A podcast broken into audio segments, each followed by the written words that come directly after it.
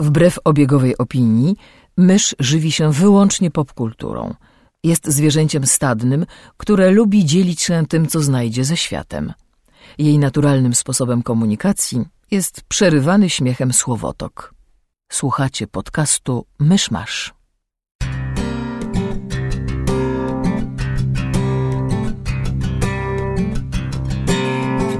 Gospodarzami podcastu Myszmasz są Krzysiek Ceran, redaktor portalu Avalon.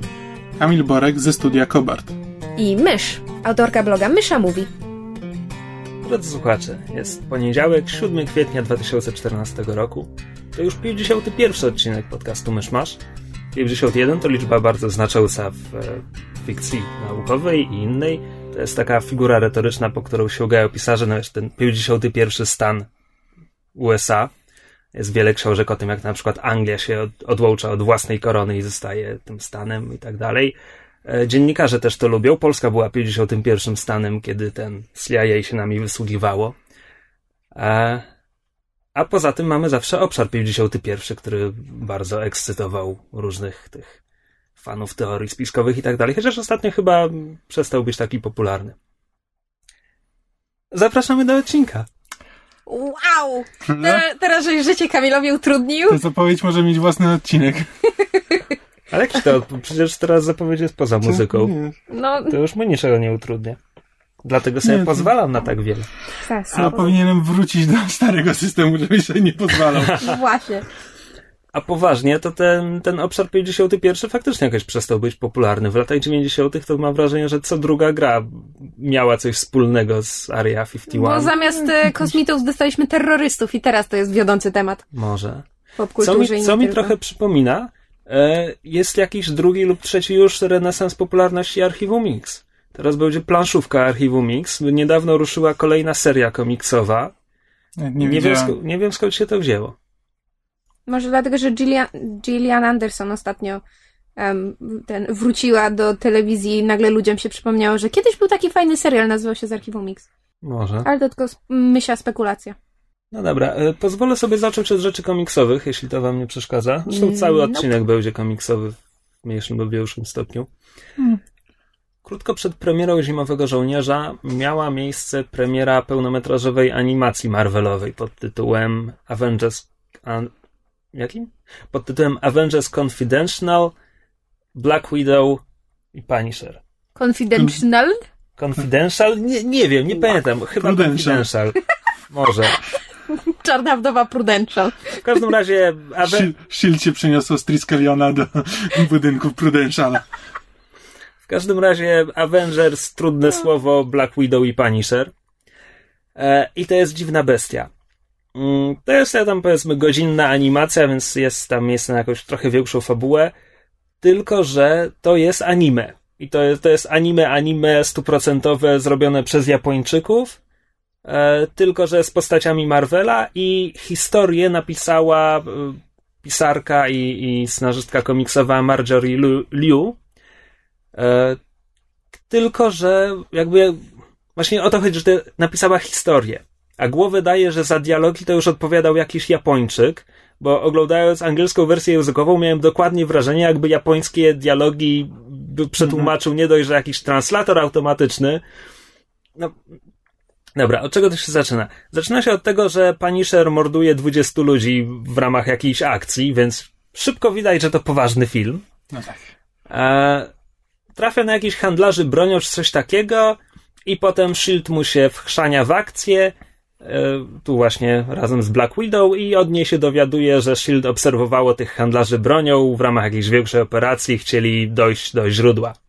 A przy okazji wychodzi na jaw, że ci handlarze handlują zaawansowaną technologicznie bronią, którą handluje potężna zła organizacja terrorystyczna Lewiatan, którą tenże Lewiatan chyba zakosił S.H.I.E.L.D. W jakiś poplątany sposób Punisher stwierdza, że S.H.I.E.L.D. jest współwinny za to, że ta broń jest teraz na ulicach. E, I S.H.I.E.L.D. aresztuje Punishera, no ale potem stwierdzają, że zna się na tych działaniach, więc on im pomoże przymknąć tego Lewiatana. I Punisher i Black Widow muszą współpracować, na początku im to idzie słabo, a potem idzie im to lepiej, tak? Standard. I w tym najbardziej ogólnym wymiarze historii to wszystko gra. Mhm. a potem zaczyna się japońskość, ale taka karykaturalna japońskość.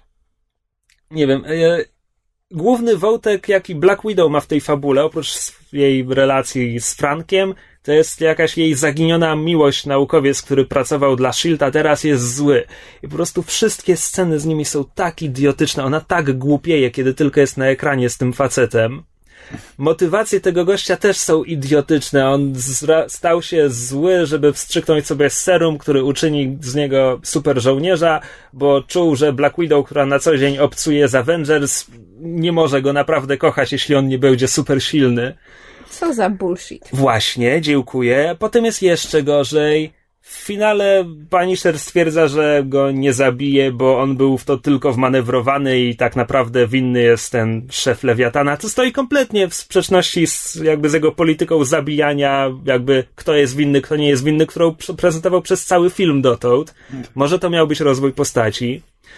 No plusy są takie, że ta, znaczy o ile ktoś nie ma tak, że wiesz, jak tylko widzi japońską kreskę, to go odrzuca, ta animacja jest ładna. Walki są fajnie zaaranżowane, chociaż im bliżej finału, tym bardziej grawitacja przestaje mieć znaczenie dla bohaterów anime. E, no i nie licząc tego, że Black Widow głupieje przy tym idiocie, e, to żadna z postaci nie została jakoś strasznie zeszmacona. Nie licząc Amadeusa Cho, Amadeus Cho to jest nastoletni geniusz, który w tym akurat filmie pracuje dla SHIELD i w tym akurat filmie został zrobiony na typowego ten no, przeżartego hormonami nastolatka, który ślinie się na widok biustu Black Widow i pracuje w zamian za obietnicę, że ona go pocałuje. O, tak. E, wow. Także, hmm, mogło być gorzej i tak nie polecam. Jasne. E, skoro jesteśmy w temacie e, niedobranych partnerów, to ja może parę słów powiem o serialu True Detective. To będzie parę słów, bo wy nie oglądaliście. Znaczy ja obejrzałam pilota. Tak, pilota. Poza tym y, mogę tutaj odesłać do konkurencji, bo Caprifolium zrobiło na ten temat, y, znaczy poświęciło temu serialowi większość odcinka. Um, I też jakby lepiej siedzą w temacie weird fiction, więc y, też mają więcej do powiedzenia. Um, jeśli chodzi o sam gatunek. No ale tak. Parę słów o serialu dla tych, którzy w ogóle nie wiedzą o co chodzi. Serial jakby, w, jakby tak go opowiedzieć, to w sumie nie ma w nim wiele nic szczególnie interesującego. Znaczy mamy dwóch policjantów, którzy są zupełnie charakterologicznie do siebie niedopasowani, ale muszą razem prowadzić sprawę. Jeden z nich jest Marty, jest takim policjantem, który ma, ma rodzinę i z, zasadniczo no, bycie policjantem jest dla niego tylko zawodem, tak jakby był listonoszem. Jest dobrym policjantem, ale też to jest policjant z gatunku tych, którzy wolą jeść pączki i pójść sobie do baru, się napić. Um, I tak. I który to jest z aktorów? E, Woody Harrelson. Okay. A Matthew McConaughey gra policjanta, który jest zniszczony życiem, zniszczony pracą. E, wcześniej był, pracował, pracował pod przykrywką w jakimś, wie, właśnie rozpracowując jakiś gang, gdzie tam też popadł w nauk narkotykowy i kompletnie ma zrypaną psychikę tam różnymi wydarzeniami w jego życiu. Myślałby kto, że powinni grać na odwrót, prawda? Harrelson powinien grać tego staranego życiem, a McConaughey, były złoty chłopiec Ameryki, powinien grać tego luzaka. A muszę powiedzieć, że właśnie w odwrotnych rolach, e, znaczy mówię tylko na podstawie pilota, który średnio mi się podobał, ale jakby aktorsko nie mam mhm. żadnych zastrzeżeń. Ale naprawdę bardzo fajnie się sprawdzili w tych rolach. Yy, tak, i yy, na postaciach ten serial się głównie opiera jakby na właśnie na ich relacjach i yy, i przemyśleniach.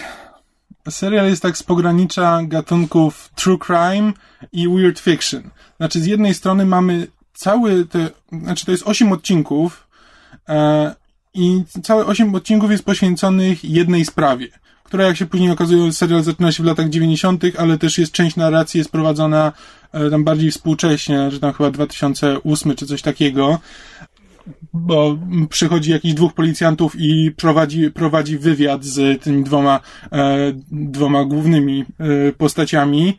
bo, bo są podejrzenia, że sprawa, którą, sprawa, która obecnie się rozwiązuje, ma jakiś związek z tym, co oni rozpracowywali 10 lat temu. Tak, a poza tym ci policjanci, co ich przesłuchują, twierdzą, że akta sprawy się e, spaliły chyba w jakimś pożarze na posterunku, czy coś takiego. Mi się wydaje, że było coś takiego w pilocie. E, tak, tak. No i tak, i właśnie to jest, to jest ten element true crime, że to jest osiem odcinków poświęconych jednemu śledztwu i to jest bardzo jakby realistycznie poprowadzone. To nie jest procedural, to nie jest tak, że w każdym odcinku mamy jakąś inną sprawę i że to jest bardzo te, e, że okazuje się potem, że Lokaj, Lokaj zabił. Jakby serial od samego początku jakby twórcy mówili, że nie mają zamiaru robić jakiegoś wielkiego twistu na koniec, żeby się e, nie wiadomo jakiego, tylko no to ma być to ma być prawdziwa sprawa i skupia się też na właśnie na dramatach tych obu, obu bohaterów. No ale sprawa dotyczy jakichś dziwnych kultów, e, przez to, że dzieje się w Luizjanie, e, to jakby. Mm, zacznę, zacznę od początku. E, w Luizjanie nie można pierdnąć, żeby ktoś nie krzyknął kult albo wampir. To jest taki stan. Nie, ale nie, nie do końca nie o to chodzi. Tak. E, ta druga, e, druga część, czyli jeśli mamy true crime z jednej strony, to pojawia się, pojawiają się te elementy weird fiction, czyli jakby um, gatunku, którego naj, najsłynniejszym przedstawicielem jest e, Howard Philip Lovecraft. Przy czym to nie jest, to nie jest serial e, paran, paranormalny. To jest wszystko, wszystko jakby urealnione, jakby elementy takie e, dziwniejsze są w pewien sposób wprowadzane przez to, że ponieważ e, Rust, postać grana przez Matthew McConaughey'a, ma drobne problemy z psychiką i przez ten jego nauk czasami ma, e, ma pewne halucynacje i tak dalej, to jakby pojawiają się pewne dziwne znaki, symbole, które, które on widzi, których nie widzi nikt inny, ale to wszystko jakby pozostaje w ramach, w ramach realnego realnych możliwości. I ponieważ cała sprawa dzieje się w Luizjanie, to jest to bardzo dobry setting do właśnie, e, do tego typu historii weird fiction, bo bagna Luizjany idealnie, e, idealnie zastępują Innsmouth, powiedzmy, z, z dzieł Lovecrafta. I jest to bardzo interesujący pomysł, który jest fajnie rozegrany, przy czym, jak tylko skończyłem oglądać ten serial, to od razu poleciałem na Facebooka z, z tekstem, że czy ktoś może mi powiedzieć, czy ten serial mi się podobał, bo wydaje mi się, że tak. Ale problem mam taki, że o ile doceniam y, intelektualnie to co, to, co robi, to emocjonalnie nie robi to na mnie żadnego wrażenia. Znaczy, oglądałem ten serial i jakby tak z analitycznego punktu widzenia, e, jakby badając pewne odniesienia, e, to, to robi to na mnie wrażenie, ponieważ jakby e, sprawa się kręci, jakby sprawcę znają tylko jako Yellow King, co jest nawiązaniem do The King in Yellow, e, czyli właśnie tam prekursora, prekursora e, gatunku. Um, zbiorek, zbiorek opowiadań, e, który właśnie się wpisywał w ten cały, to całe uniwersum, którego właśnie potem, z którego czerpał też e, Lovecraft. Jakby ci twórcy, ci twórcy wzajemnie na siebie wpływali. I pojawiają się właśnie takie, te, takie elementy, które bezpośrednio nawiązują do, e, do tych dzieł, mm, do tych klasyków gatunku. I właśnie i te odniesienia się i fajnie szuka. I jest to, jest to w miarę interesujące ale prawdę mówiąc, ani szczególnie w te postaci nie wierzyłem. Przez większość czasu bardziej mnie wkurzały. Serial jest szalenie depresyjny, co już widać w pierwszym tak, odcinku, to też, bo, bo główne dyskusje, jakie prowadzą ze sobą bohaterowie, to jest na zasadzie um, postać e, McConaughey'a mówi, że życie jest bez sensu i właściwie jesteśmy tu tylko po to, żeby umierać, a Harrelson mu cały czas mówi y, na zasadzie zamknij się, zamknij się, nie chcę tego słuchać, tylko mnie przygnębiasz. Znaczy tak, jakby te... tak, tak, tak można zsumować ich relacje. Tak, jakby te konflikty się mają te konflikty rozgrywają się na tym płaszczyźnie, że e, Woody Harrelson jest jeden z tych, który oszukuje sam siebie i wszystkich dookoła, a Rust bardzo dokładnie wie, kim jest, ale też jest ogromnym nihilistą i, e, i wygłasza bardzo egzystencjonalne przemowy, zazwyczaj siedząc w samochodzie i patrząc w okno. No dobra, czyli um, ciebie nie, nie chwycił, czy możesz... Mm, komu byś to polecił? Znaczy, na, pewno wszelkim właśnie miłośnikom tego gatunku weird fiction, e, tudzież właśnie miłośnikom kryminału, e, tylko takiego bardziej na płaszczyźnie psychologicznej. Um, tylko mój problem był taki, że na przykład e, ja to sobie porównałem z Breaking Bad. Seriale nie mają nic wspólnego. E, w, w, żadnym stopniu, e, żeby nikt nie zarzucił, że w ogóle nie zrozumiałem, bo od, od razu przyznaję, to nie są seriale, które mają cokolwiek wspólnego. Tylko, Dobre że, wyjście do porównania. E, tak, ale nie, e, ale chodzi mi po prostu o samo budowanie, budowanie historii. Że True Detective cały czas próbuje być czymś. Ma pewne założenia, że właśnie jest tym, wpisuje się w ten gatunek właśnie gdzieś pomiędzy true crime a weird fiction.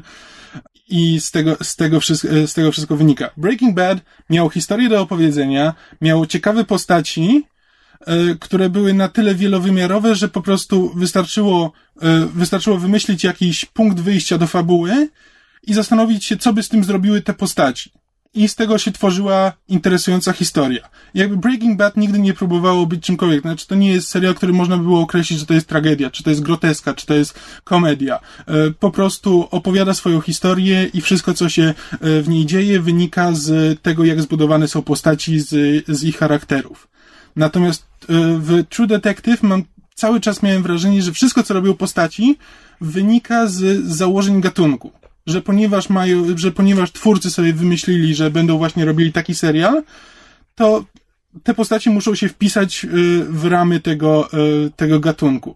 I dlatego bardzo trudno by y, mi było w nie uwierzyć. Nie były po prostu dla mnie wiarygodne, ich rozterki też mnie szczególnie nie obchodziły i po prostu serial wydawał mi się bardzo właśnie, to co mówiłem, że na intelektualnym poziomie jest naprawdę e, fantastycznie skonstruowany, e, ale to jest wszystko, ale to jest tylko takie ćwiczenie, e, ćwiczenie intelektualne.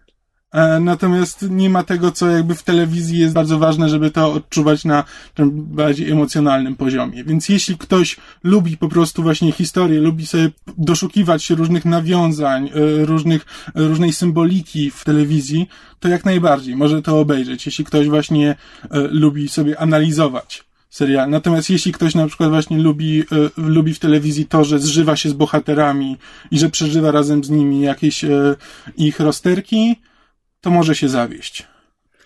Dobra, to trzymając się takiej ambiwalencji, ja chciałem krótko wspomnieć o ostatnim tomie e, z wielkiej kolekcji komiksów Marvela Hachette. Konkretnie komiks nazywa się Root M, w oryginale House of M.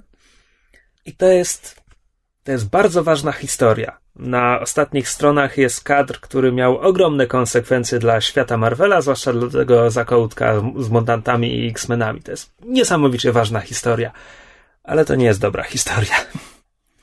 E, zaczyna się w momencie, w którym X-Meni i Avengers zbierają się, żeby zdecydować, co zrobić ze Scarlet Witch. Scarlet Witch, córka Magneto, trochę wcześniej zwariowała i rozwaliła Avengers chatę.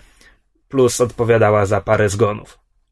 No i oni się tak zaczynają zastanawiać, co z nią zrobić. Oczywiście jest opcja reprezentowana przez Wolverina zabić ją, zabić, spalić wiedźmę i przez całą resztę, że może jednak wymyślmy coś innego. Mhm. I to jest komiks Briana Bendisa. O nim już kiedyś tu mówiłem. On jest świetny w pisaniu solowych serii. Rozpada się przy drużynowych zazwyczaj.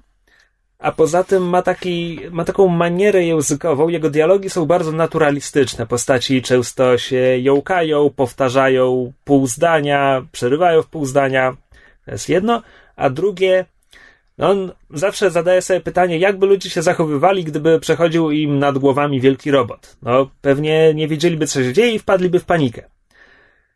I jego dialogi, zwłaszcza w scenach zbiorowych, to jest bardzo często właśnie takie oddawanie takiej realistycznej paniki, chaosu i nikt nie wie, co się dzieje i wszyscy pytają, co się dzieje i zaczynają się przekrzykiwać tylko że to nie rusza fabuły ani trochę nigdy.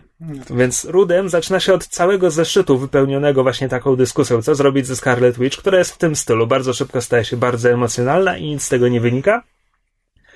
I kompletnie nic z tego nie wynika, ponieważ Scarlet Witch znika, a następnie bohaterowie budzą się w odmienionym świecie. I w tym świecie Magneto żołdzi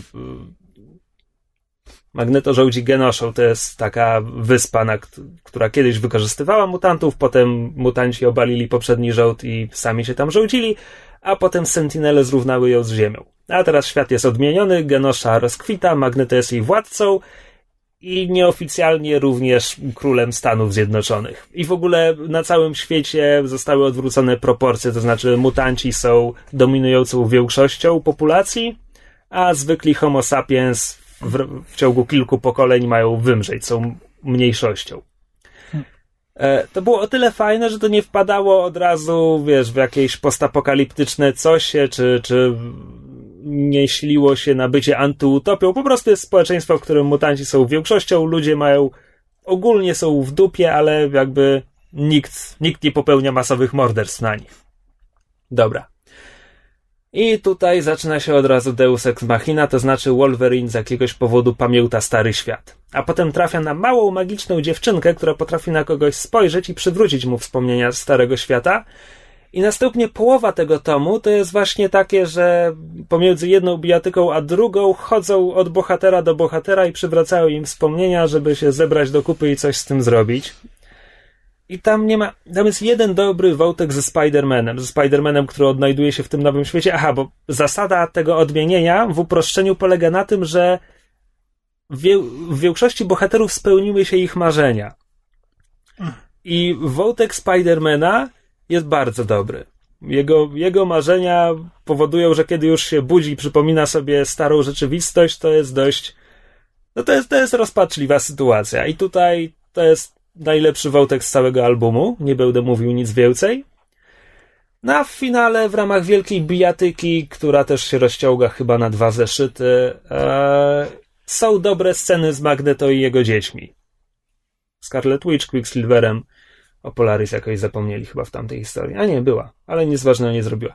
W każdym razie, mm, no to jest, to jest dość gruby tom. Tam jest, nie wiem, 7 czy 8 zeszytów, z tego dwa dobre wątki, i ogólnie to nie jest historia na, na taką na taką objętość. To jest historia, którą sprawniejszy scenarzysta zamknąłby w czterech zeszytach i to wtedy byłyby cztery zeszyty wypełnione treścią.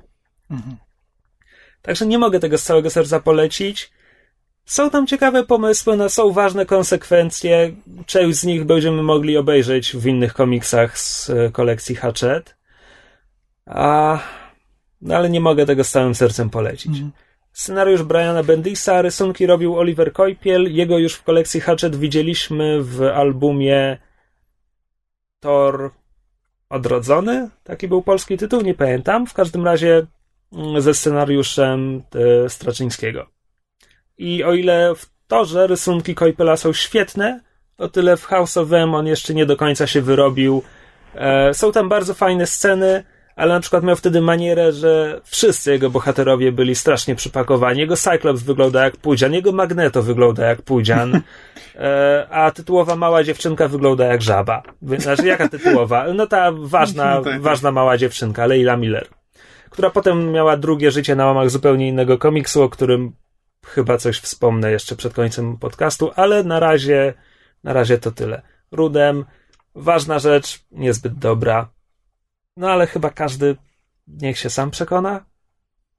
Jeśli się interesuje tym tak, światem. Jeśli się interesuje. E, to my się wybraliśmy na e, Noe wyprany przez Boga w Perwolu. Wyborny lębas. Um, Bok jest słychać. Tak, tak jest. To, to, mamy z głowy. To mamy dalej. z głowy. E, I w sumie dobrze, że poszliśmy w tanie środy, bo szkoda by mi było tych pieniędzy. To znaczy, umówmy się, Aronowski kręci bardzo specyficzne filmy, um, takie napoły artystyczne, napoły intelektualne, napoły na ostrym haju. E, I Noe się w tę kategorię wpasowuje, tylko że przy tym jest śmiertelnie nudny. tak, e, mimo wszystko jednak, e, nie wiem, Black Swan, czy Requiem, czy The Fountain, czy um, nawet Pi, który, pierwszy film Aronowskiego, który jest określany jako totalnie, za przeproszeniem, pojebany i, i, i, i, i ryje banie, to, to jednak nie słyszałam, żeby ktokolwiek powiedział, że film jest nudny, a Noe jest po prostu nudny. Znaczy, Tak, z tego Aronowskiego to tam niewiele zostało, bo zaczyna się, znaczy, no tak, z, zrobili z tej historii fantasy epic, tylko że fantasy epic kończy się tak w połowie filmu, bo kiedy już wsiadają na arkę, I zapinają pasy. to się nic nie dzieje. No to siedzą na arce i już nie ma co oglądać, bo mamy tylko arkę i mamy bezkresne morze.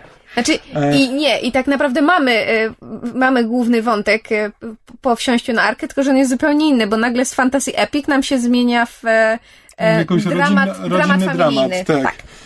Bo, bo, bo, bo Noe nagle stwierdza, że chociaż jego No rodzina... to może cze- nie, nie, no naprawdę, spoilery do Biblii, no come on.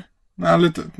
Nie wiem, bo ja nie znam historii Noego, aż w te, wiem, że Noe zbudował arkę, bo Bóg chciał zniszczyć świat i uratował wszystkie ten, ale cała ta historia z jego córką, z jego, e, znaczy córką, przyszywaną córką i z jego rodziną, to, to jest dla mnie nowość, zupełnie nie wiem. A czy, ale umówmy się, w Biblii jest, że Noe zapakował po, po parze zwierzątek, to też nie jest do końca zgodne w z prawdą. interpretacjach 7 sztuk każdego. Nie, siedem sztuk e, tych, które można składać w ofierze. Aha. Dziękuję, wczoraj wyczytałam na Wikipedii. Czuję się taka inteligentna. E, w każdym razie umówmy się, zapakował po, po, po parze zwierzątek, plus minus, e, całą swoją rodzinę i po, pożeglował siną dal. To jest, to jest mniej więcej w Biblii, więc opowiadanie o tym, że w filmie również bierze swoją rodzinę na, na łódkę, to nie, Nie, jest tak, tylko spoiler. myślałem, że chcesz powiedzieć o tym, co się dzieje na łódce już. Znaczy, chciałabym wspomnieć, że będąc na łódce, Noe się zaczyna zastanawiać, czy to, że on ratuje, czy, czy jakby, czy jego rodzina również ma prawo przeżyć. No bo oni Tak, wsiedli oni na łódkę, żeby przede wszystkim, zdaniem Noego, żeby przede wszystkim opiekować się zwierzątkami, żeby je bezpiecznie dowieść do celu. Czym je karmili? O, ni, niczym one spały pod wpływem em, bardzo silnego narkotyku, który Noe, jego rodzina, był kadzielnicą, rozpościerał na arce, tylko jakimś cudem nie działało na ludzi, go figure, ale to już jest totalnie Aronowskiego. Ale śpiączka farmakologiczna tak nie działa. Czymś trzeba karmić organizm. Nope, nie w tej nie bajce. tutaj, naprawdę. Nie w tej bajce. Em, wracając, do, wracając do meritum, e, według Noego jakby jego rodzina jest tam tylko po to, żeby bezpiecznie dowieźć zwierzątka, no bo świat ma być, em, świat ma wrócić do, do tego, jaki był w, w ogrodzie Eden. Tak, a Noe nie jest przekonany, że ludziom można zaufać, że e, z, będą żyli zgodnie z, e, z No, że, że znowu tak. wszystkiego nie spieprzą, no. Dokładnie. Tak. Mimo, że to jego rodzina i jakby oni wszyscy są teoretycznie dobrzy, to Noe widzi w nich same wady, że ten syn jest popędliwy, ten syn jest zazdrosny, ten syn jest, em, e, Porządliwy. nie, nie, nie, em, zbyt się próbuje przypodobać innym, że nie ma jakby, wiesz, nie ma kręgosłupa. Okej, okej, okej. Pozwólcie, że zgadnę. W związku z tym Noe bierze siekierę i film zamienia się w lśnienie. Nie, nie, nie, nie, do, końca, ale taki, jest, tak. taki jest sentyment tego. Ale s- tak, nie, nie, nie, nie aż tak. Nie, basically Noe i mówi, słuchajcie, jak dopłyniemy, to wszyscy, wszyscy będziemy po prostu powoli umierać. W sensie nie wolno nam się rozmnażać. Dobra, no, ale w każdym razie za- za daleko wchodzimy, bo już wchodzimy tak już... Ale to są bardzo istotne kwestie. Dobrze, wracając, e, wracając do bardziej ogólnego omówienia. Co na pewno można pochwalić, to jest e, warstwa wizualna. Pierwszej połowie filmu. Tak, bo potem jesteśmy na arce, jest ciemno i nic nie widać. Znaczy inaczej, umówmy się, to jak oni, jak oni ganiają się po tej arce i widzimy ten padający deszcz i te fale, to to jest No to całkiem, tak, całkiem niezłe. No ale przez większość czasu no to tak, Ale i tutaj tr- trzeba zaznaczyć, że mimo, że efekty wizualne są e, imponujące i rzeczywiście ładnie wyglądają na ekranie, to em, jest to film, który ma najbardziej sztucznie wyglądające zwierzęta ze wszystkich, jakie w życiu widziałam, wliczając w to animowaną opowieść Arki Noego, czyli Kaczora Donalda jako Noego w fantazji 2000 Disneya. Tamte rysunkowe zwierzęta są bardziej realistyczne niż te komputerowe, które są A tutaj. jakbyś miała go porównać z niedźwiedziem z Wolverina, który tak cię zdenerwował wtedy? Nie, niedźwiedź był lepszy. No proszę. Niedźwiedź przynajmniej był wyraźny. Tutaj te zwierzęta były jakieś e, e, zamglone. E, znaczy, ja- ja rozumiem decyzję, żeby e, wszystkie zwierzęta były CGI, no bo jednak e, po, po dwa z każdego zwierzątka to jednak trochę dużo by ich było. Poza tym No, tak, nie dało się tego wszystkie, zrobić. wszystkie musiałyby być e, dobrze traktowane. Ale biorąc pod uwagę, jak, jak, jak wiele pieniędzy i czasu e, i siły ten e, Industrial Light and Magic poszło w te zwierzątka, to tego nie widać. One są badziewne.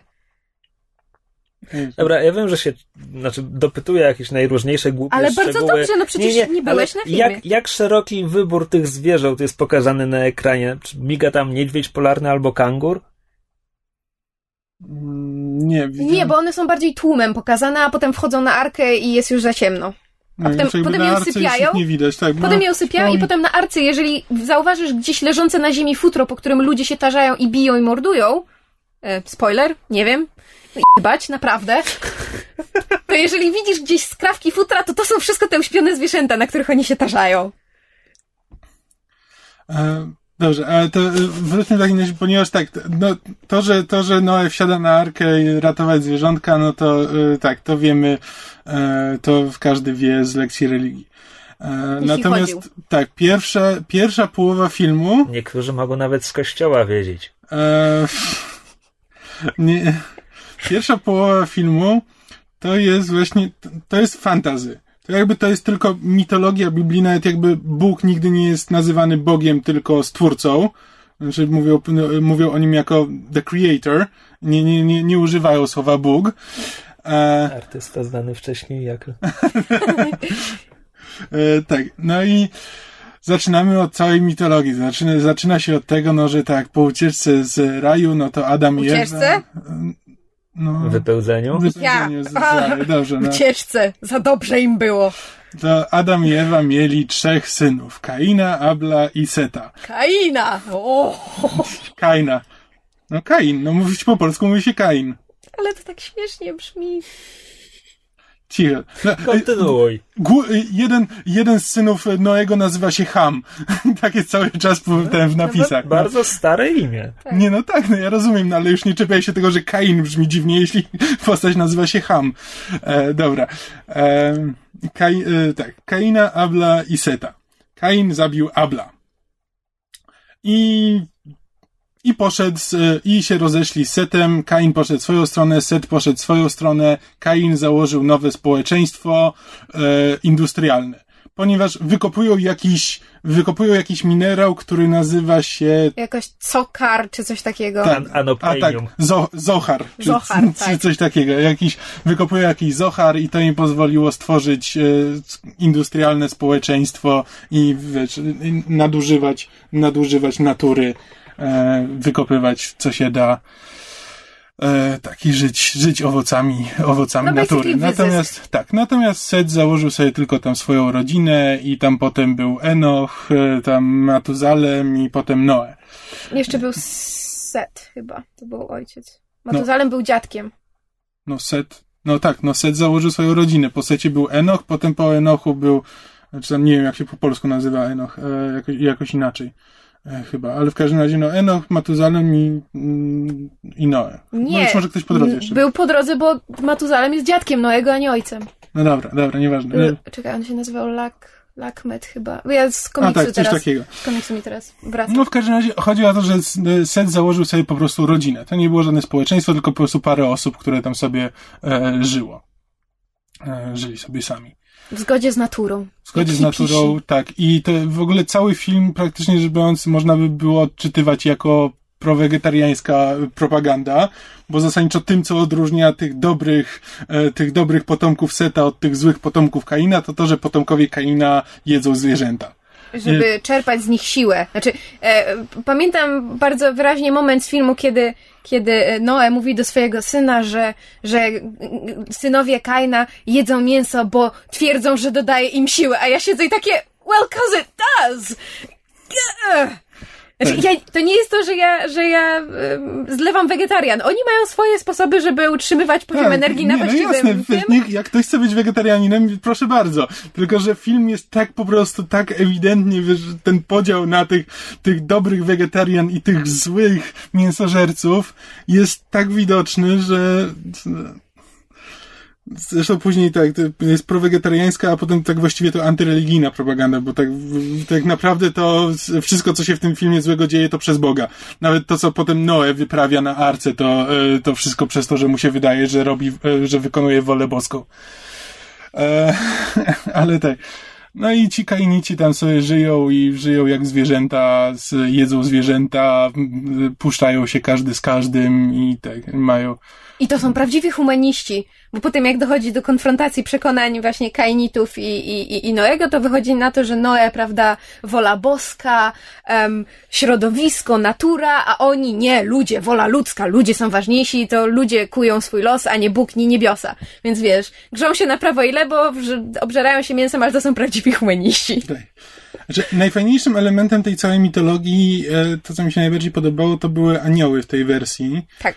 E, bo to, to, to jest, no, tam jest e, historia taka, że anie, aniołowie przyszli na pomoc e, Adamowi, z, z, zeszli na ziemię, ale jak tylko zeszli na ziemię, to, to ziemia ich oblepiła i zamienili się, i y, oblepiło ich najpierw błoto, które się z, y, skamieniliło.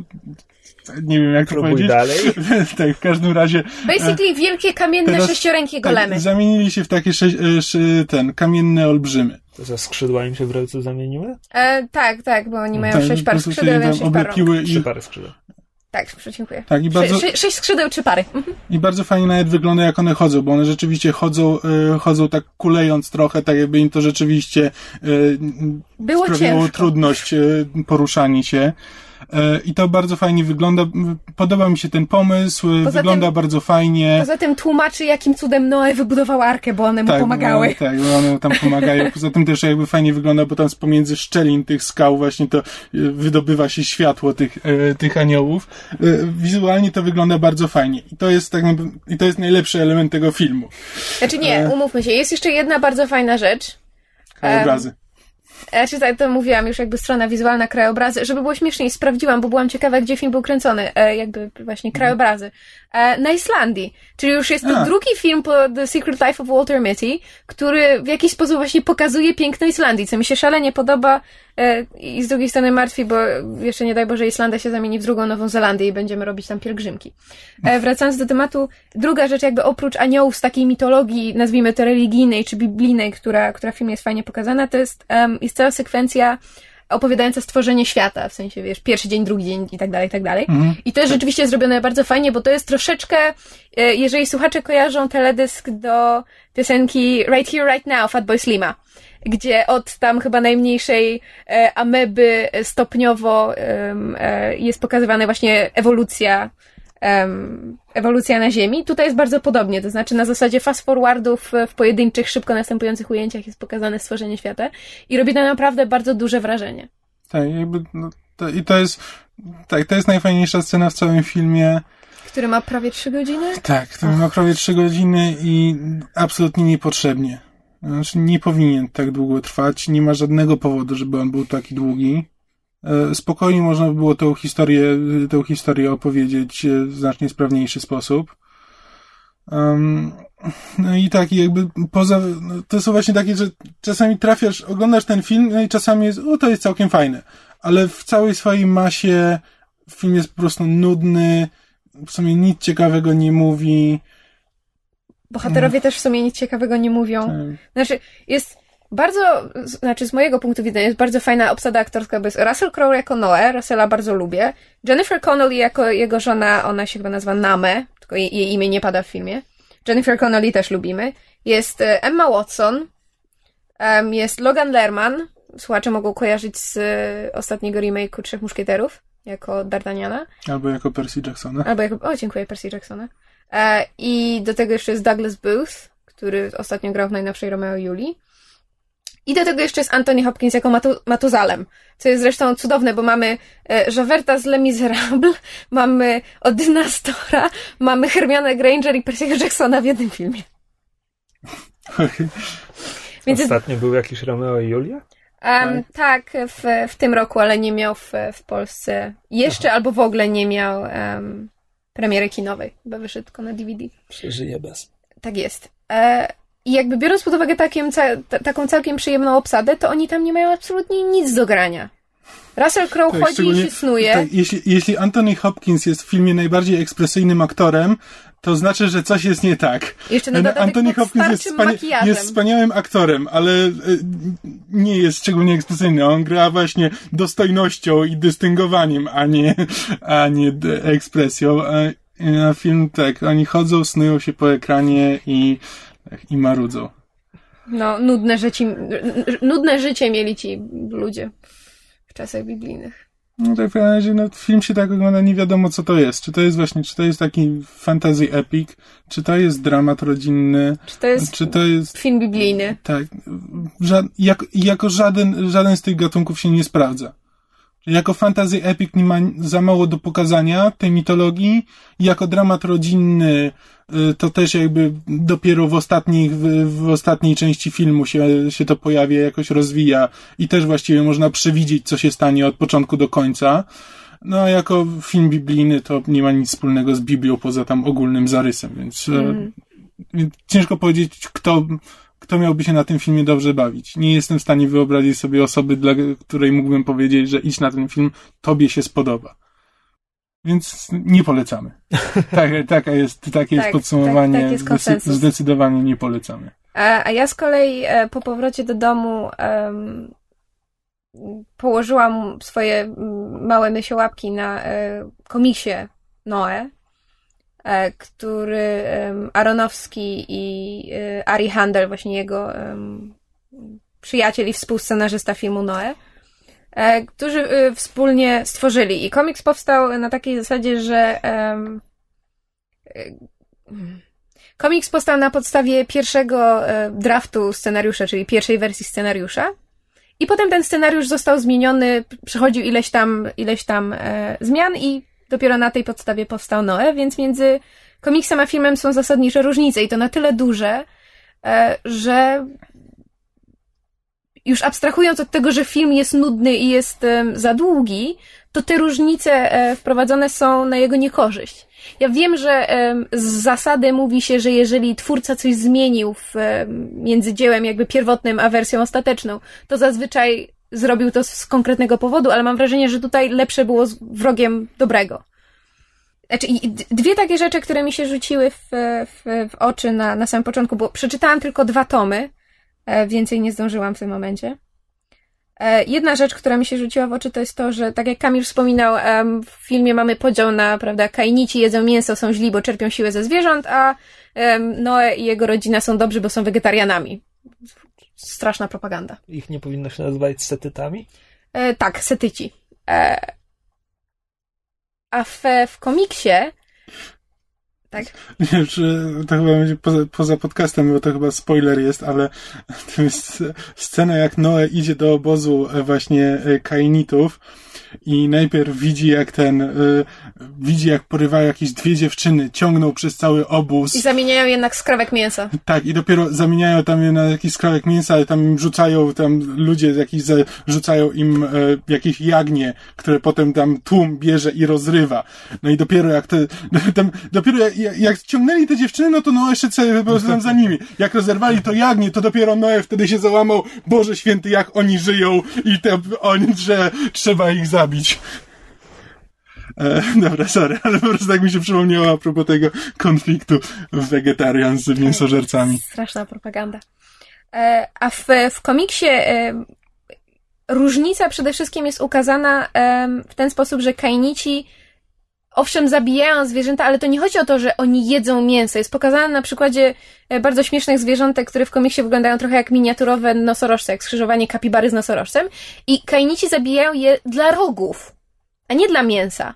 Po prostu zabijają zwierzę, ucinają róg i zostawiają, zostawiają martwe zwłoki. W przeciwieństwie do żywych zwłok. Zostawiają okaleczone zwłoki zwierzęcia. I jakby Noe pokazuje swoim dzieciom, że, że, że, że kainici są źli, ponieważ em, zabijają zwierzęta dla... dla Marnują, Tak, tak. marnują je. A to nie jest kwestia tego, czy oni jedzą mięso, czy nie. To jakby w ogóle nie pada. Znaczy, jest wspomniane, że jakby, że oni zabijają te zwierzęta dla rogu, bo uważają, że z tych rogów czerpią siłę. Ale to nie jest to samo, co mięso. No tak. Jakby kwestia, kwestia, kwestia żywności nie jest, y, przynajmniej No w tych dwóch sens, tomach, nie była w komiksie poruszana. Że jeszcze, że to jest przedstawione, przedstawione to jako to industrialne społeczeństwo, które właśnie wykorzystuje naturę, no to właśnie więcej sensu ma dla mnie to, że oni po prostu zabijają dla rogu i potem wykorzystują te rogi dla siebie, niż to, że tam jedzą mięso. Jakby to jedzenie mięsa z industrialnym społeczeństwem jakby, no, nie łączy się tak naturalnie, no. To pewnie e, producent rozkazał zmienić, bojąc, że, bojąc się, że Chińczycy nie kupią filmu, w którym tak to jest przedstawione. prawda? E, jakby to jest o tyle też dziwne, że myśmy z Kamilem zauważyli, że w, w filmie Noe i jego rodzina e, za przeproszeniem popierdalają w skórzanych wdziankach. Ja rozumiem, że mogli je ściągnąć z jakichś właśnie ze zwłoków, ale to nadal jest... em, niech oni mi tutaj nie wciskają tego wegetarianizmu do gardła, bo jeszcze się wezmę i odwinę. E, A druga rzecz, którą zauważyłam, i tutaj niestety muszę chyba drobny spoiler zafundować, ale jeżeli... Czyli ale teraz mówisz o filmie czy o komiksie? O filmie. Znaczy, komiks w tym momencie chyba trzyma się bardziej wersji biblijnej, to znaczy, jeżeli ja dobrze pamiętam, to w wersji biblijnej synowie Noego było ich trzech, mieli żony, to znaczy jakby mieli zapewnione kobiety, żeby się potem roz, rozmnażać. I w komiksie to znaczy mieli zapewniony, mieli jakiś no i- na kobietę? No, tak, mniej więcej. Noe powiedział, że pójdę i wam znajdę. Znaczy inaczej nie, w komiksie to było na zasadzie, że ludzie będą przychodzić do nas, bo mamy arkę, oni chcą się uwolnić, to z tych, które przyjdą, ja wam wybiorę dwie baby. Mów dalej. No właśnie. A w filmie, i tutaj, nie wiem, spoiler, I guess, em, w filmie jakby jednym z ważniejszych elementów jest to, że e, Noe e, ratuje swojego średniego syna przed atakiem właśnie tych złych kainitów i zostawia na pastwę, e, znaczy zostawia dziewczynę, którą sobie ten jego syn wybrał na, na partnerkę, zostawia, żeby została stratowana. No i ten syn średni, właśnie syn Ham, to jest oczywiście syn, syn średni, więc syn zdrajca, cała wielka afera. E, on się oczywiście na Noego śmiertelnie obraża, że obiecałeś mi kobiety, nie mam kobiety, jak ja mam się stać mężczyzną, skoro nie mam kobiety. E, e, I cały wielki w ogóle płacz i emofoch. I zastanawia mnie, po co w filmie jakby zabrano mu tę kobietę. Znaczy już pomijam kwestię, że to jest jakby niezgodne z tym, co było w Biblii, ale jaki był te, tego cel? Będziemy Czy czepiać prostu... tego, co jest niezgodne z Biblią, to wiesz. Właśnie. E, ale zastanawia mnie, jaki był tego cel. Czy właśnie, żeby ten, ten, ten, ten średni syn miał większą motywację, żeby Noego nienawidzić i mu bruździć? No. No, jak dla mnie tak. mm. Dobra, wiemy już, że filmu nie polecacie, a komiks? E, komiks definitywnie polecam. E, jest. em, Znaczy, mnie bardzo podpasował z tego względu, że ma. em, stosunkowo niewiele dialogów, jak już są, to są jakby ważne dla, dla fabuły czy dla przekazania e, istotnych informacji, a jest pięknie rysowany. E, bo rysuje to. on się nazywa Nico Henrichon, Henrikon, dziwne nazwisko. E, W każdym razie rysownik, e, który ma typowo europejski styl. Mnie się natychmiast skojarzyło z, z, z rysunkami Manary, który rysował m.in. Borgie. Nie chodzi jakby o, o, ilość detali czy o konkretną kreskę, ale o pewien bardzo specyficzny styl, taki właśnie em, trochę malarski, pew- bardzo taka e, stonowana paleta, nie ma żadnych ostrych kolorów, jak, jak, jak w klasycznych, powiedzmy, komiksach superbohaterskich. E, I naprawdę fajnie się to czyta, przejrzyście. bardzo ładnie są niektóre e, ujęcia kadrowane, na przykład tak jak w, w. To akurat zostało bezpośrednio przeniesione do filmu. Jest jedna z wizji Noego, kiedy on doznaje prawda, wizji, że będzie potop. E, Noe unosi się w, w, w mrocznej toni, a wokół niego e, wiją się martwe zwłoki. E, I rzeczywiście ten, ten kadr jest w komiksie e, fantastycznie narysowany, on zajmuje całą stronę. E, Więc jeżeli ktoś rzeczywiście chciałby się zapoznać z tym, jak Aronowski ugryzł Noego, to, to powinien sięgnąć po komiks jednak. I to chyba tyle. Nie, pole, nie polecamy filmu, polecamy komiks. Dobra, to skoro zeszło na rzeczy, które były zbyt długie i nie mogły się skończyć, ja chciałem dokładnie przejść tak samo. no to doczekaliśmy się wreszcie końca serialu How I Met Your Mother. A myślałam, że ty pijesz do tego, że za długo mówiliśmy. Kontynuuj. No Co, skończył się... Od razu powiedzmy, będą spoilery. Tak. Tak? No dobra, niech będą. Nie, No naprawdę, już. No dobra, no skończył się dziewiąty, ostatni sezon serialu, który powinien był ich mieć maksymalnie pięć. A tak naprawdę trzy. No i cóż, cóż możemy o nim powiedzieć? Ja pierdolę, to jest szkoła poglądowa tego, jak zjebać finał serialu. Przepraszam, ale po prostu... I nie, nie cofniesz żadnego z tych piknięć. Nie! Mogę nawet dodać kolejne. Nie, to jest po prostu... Nigdy chyba jeszcze nie widziałam tak. Problem, problem jest taki, po internecie krążyło, e, krążył tweet jednego z twórców e, serialu, w którym on przesłał zdjęcie e, scenariusza, który znalazł z 2006 roku. E, Pierwsza wersja właśnie scena, e, scenariusza. I w serialu... Znaczy finałowego. Fi- No tak, finałowego, e, finału tego serialu. No i widać, że ten finał powstał z, ile? 2006, 8 lat, te, 8 lat temu. I jakby nie No bierze tak, pod jest- uwagę niczego, co się stało przez te, przez te 9 lat. Tak, no, finał został napisany dla postaci, znaczy dla punktu, w którym te postaci znajdowały się 5-6 Tak. lat temu. Tak, znaczy nie mówimy fabularnie, tylko jakby bardziej pod względem jakichś relacji emocjonalnym, charakteru postaci. No bo fabuła fabułą, ale Nie, no, fabularnie w sumie też. Tak, no, jakby dla mnie największa pretensja jest, em, znaczy ja mam ogrom pretensji do tego, do tego finału, Tak, ale... bo, jeśli, Dobra. bo y, y, na, na początku było tak, że y, y, y, y, Ted i Robin się zeszli, no i im nie wyszło. I, i jakby wtedy, kiedy jakby, y, gdybyśmy wtedy był finał, w którym no jednak się okazuje, że Ted i Robin są sobie przeznaczeni, to jest, jesteśmy w to w stanie uwierzyć. Ale kiedy oni przez te 9 lat jeszcze ze trzy razy się schodzili i rozchodzili i w, dlatego, że I po prostu nie jeszcze- pasowali do siebie charakterologicznie. Jest, jeszcze w międzyczasie Robin była z Barneyem. Tak, te, ten, tak, ten finał kom, kompletnie traci sens. Dobra, może trochę po, pozytywów. Ten sezon mi się podobał dużo bardziej od tam trzech, czterech poprzednich. Tak, jakby Mówię jako sezon, ogólnie, tak. ogólnie o Tak, sezonie. tak. Widać było, że twórcy opowiadają historię, jakby której opowiadanie wstrzymali trzy lata temu, jak stwierdzili, że muszą czymś wypełnić te Tak. sezony. A, więc to było fajne. Byłem zupełnie nie byłem przekonany do tego pomysłu, żeby cały sezon opowiadał historię tam dwóch, dwóch i pół dnia, a wyszło to całkiem ładnie. Mhm. Podobały mi się te e, flash forwardy, które były rozrzucone po całym sezonie, jakby pokazujące to, co będzie po, Mhm. po tym samym ślubie. To było ładne. Tam też były pewne, pewne przesłanki co do tych zwrotów akcji z samego finału, więc to nie jest tak, że one się biorą kompletnie znikąd. Przynajmniej większość z nich. E, także i parę razy autentycznie się śmiałem przy tym sezonie, co naprawdę nie zdarzało mi się przy tym serialu od co najmniej 3-4 lat. Mhm.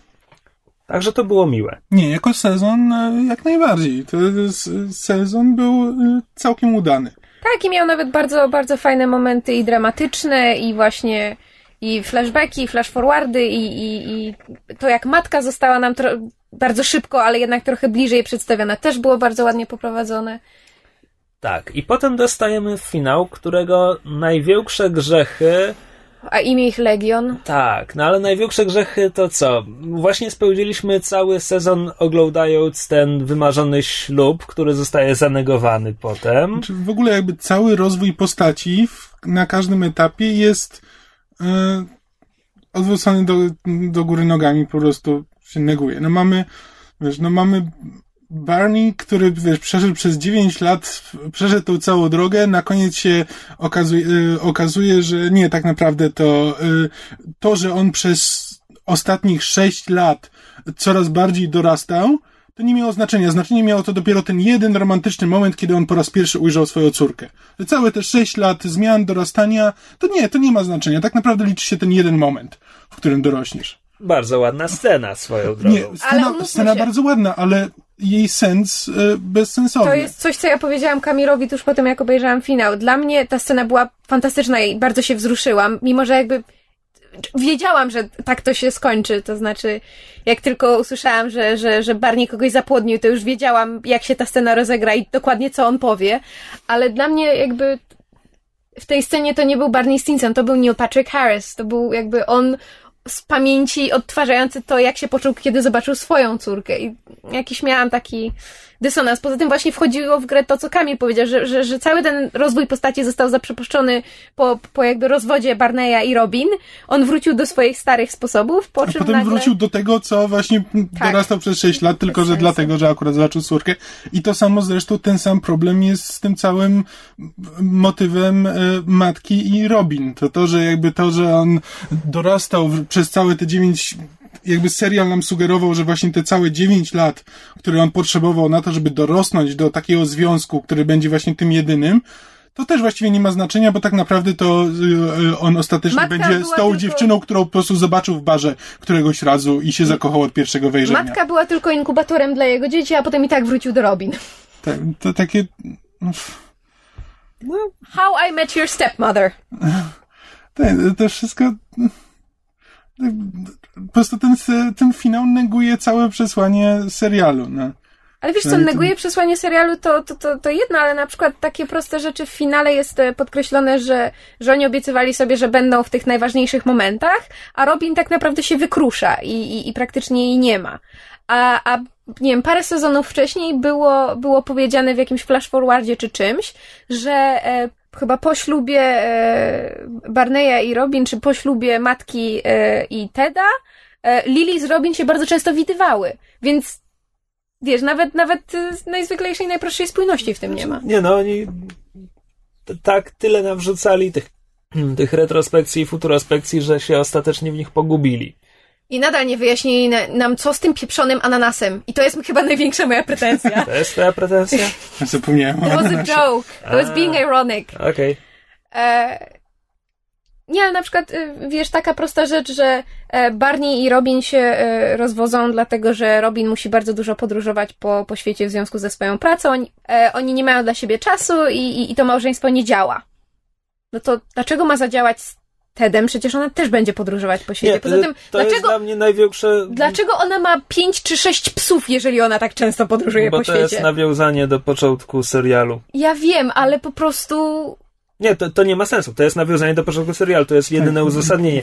Natomiast e, to jest właśnie największa tego wada. Znaczy, ja bym kupił serial, jeśli cały serial, właśnie jeśli tytułowa matka tak naprawdę też była tylko etapem na drodze, żeby on się w końcu zszedł z Robin, ja bym mógł to kupić, gdyby tam była jakakolwiek przesłanka, że to się tym razem skończy inaczej niż poprzednie pięć razy. mhm. A Właśnie jak mamy nie ma uwierzyć? niczego Nie ma, absolutnie, no tak. Zresztą ja miałem ten sam problem z finałem Friendsów, że- że tam jakby to, to było trochę naturalniejsze, że to, że no, Ross i Rachel się w końcu schodzą na koniec tego dziesiątego sezonu. Oni się w końcu zeszli? No tym się kończy, A tym się kończy oglądałem 10 serial. lat temu. ostatni odcinek, że w końcu, w końcu się schodzą i w końcu są razem. I też jakby tam cały czas miałem, no dobra, no schodzili się już pięć razy wcześniej i im to nie wychodziło, więc no, co z tego. A, a tutaj w How I Met Your Mother jest jeszcze gorzej, bo po prostu widzieliśmy, że oni po prostu do siebie nie pasują.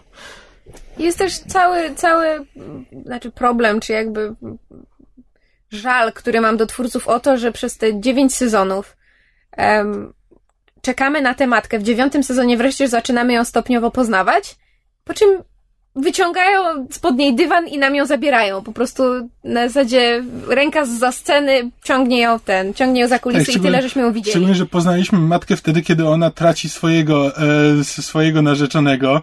E, I potem dokładnie to samo dzieje z, dzieje z nią. Co już jest nawarstwieniem jakichś dziwnych. Nie wiem, czy to miała być poetycka jakaś. E, Ona miała pecha w życiu. tak. Tak. Znaczy, to nie jest to, że ja mam pretensje do twórców o, o samą śmierć matki, bo jakby ten serial zawsze mieszał w pewien sposób tam e, komedię z takimi wątkami dramatycznymi, czy w chociażby postaci e, śmierci taty Marszala, co było bardzo jakby poruszającym wątkiem, jednak e, dramatycznym, e, czy, czy rozstania Marszala i Lili, które było też tam e, parę sezonów wcześniej. Więc to nie jest to, że, że ja uważam, że zakończenie, zakończenia seriali komediowych powinny zawsze być stuprocentowo szczęśliwe nie, i wesołe. Czasem potrzebujemy odrobiny właśnie melancholii, goryczy, czy, czy, czy, czy, czy czegoś w tym guście, ale jednak cholera, gdyby, gdyby, przepraszam, to, to zabrzmi trochę em, em, morbid, ale gdyby chociaż trochę dłużej pokazali, jak ona umiera, no, że, że żeby pokazali, że, że Ted cierpiał, a nie na zasadzie siedzi przy jej szpitalnym łóżku, a potem od razu przechodzimy do Teda i dzieci i tak poznałem waszą matkę. Znaczy, to mi akurat nie przeszkadzało, tylko to, że po prostu jakby ta śmierć matki staje się po prostu w- pretekstem do twistu na koniec. Że to nie jest, wiesz, to nie ma żadnego wpływu właśnie na postaci, nie ma żadnego wpływu na nic, tylko jest po to, żeby e, twórcy mogli sobie zrobić twist, że aha, jednak Robin, e, tfu, Ted będzie z Robin.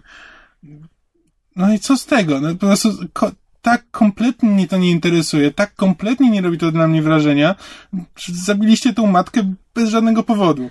Tak, i to też, znaczy to też jest durne, no bo tak, raz spędzamy cały sezon na tym, żeby ją poznać, dwa, e, ona ginie I jakby tam nie ma, nie, nie ma miejsca, żeby widz się e, z tym oswoił, żeby widz to przyswoił. Dosłownie następna scena to jest, nie no, jesteś zakochany w ciotce Robin, minęło 6 lat od śmierci matki. Tak.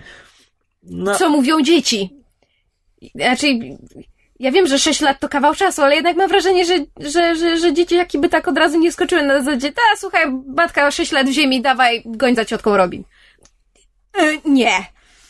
Ja się mówię, że nawet wiesz, cały czas się zastanawiam, wiesz, no, no dobra, no to Ted zajdzie się z Robin, co na ten temat będzie miał do powiedzenia Barney? Czy to znaczy, że ten, że z, no, wiesz, no to, to kompletnie... Znaczy, ujmę to tak, no gdyby nie te ostatnie minuty tego ostatniego odcinka, to to byłby całkiem porządny finał.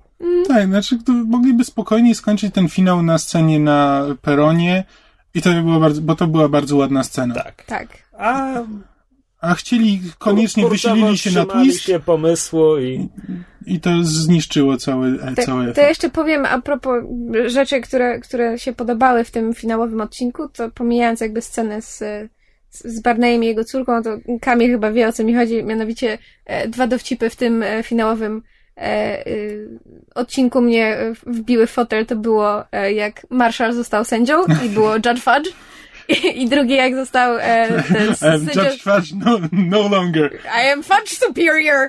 Supreme. Nie Supreme, Supreme, przepraszam. I po prostu ja spadłam z krzesła. Z krzesła? Przeszła. Z krzesła.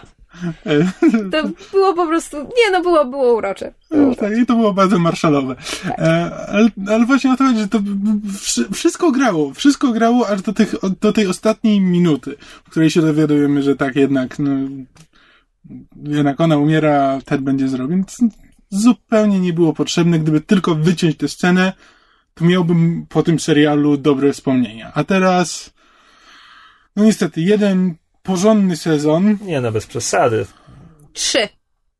No. znaczy w sensie nie, e, jeden porządny sezon w ciągu ostatnich sześciu lat, A, tak. To jest, tak chciałem skończyć to zdanie. To jest jednak, to jest jednak za mało. Pewnie trzy pierwsze sezony były, były bardzo fajne. E, oglądałem je ze trzy razy i, e, rzeczywiście dobrze się przy tym bawiłem. A potem było tylko z, już z górki, aż w końcu nam doszli do dziewiątego, dziewiątego sezonu, gdzie ewidentnie mieli pomysły jeszcze z początku, które działały. Tylko, że no, niepotrzebnie się jeszcze trzymali tego oryginalnego pomysłu na zakończenie serialu, który po prostu po dziewięciu latach już nie miał prawa bytu. Ja czekam, aż ktoś weźmie te końcowe sześć sezonów, wytnie z nich wszystkie sceny z, istotne dla, dla poznania matki, po czym wklei je jako taki filmowy odcinek po trzecim sezonie i kończymy na spotkaniu na peronie. I to będzie, to będzie moje How I Met Your Mother.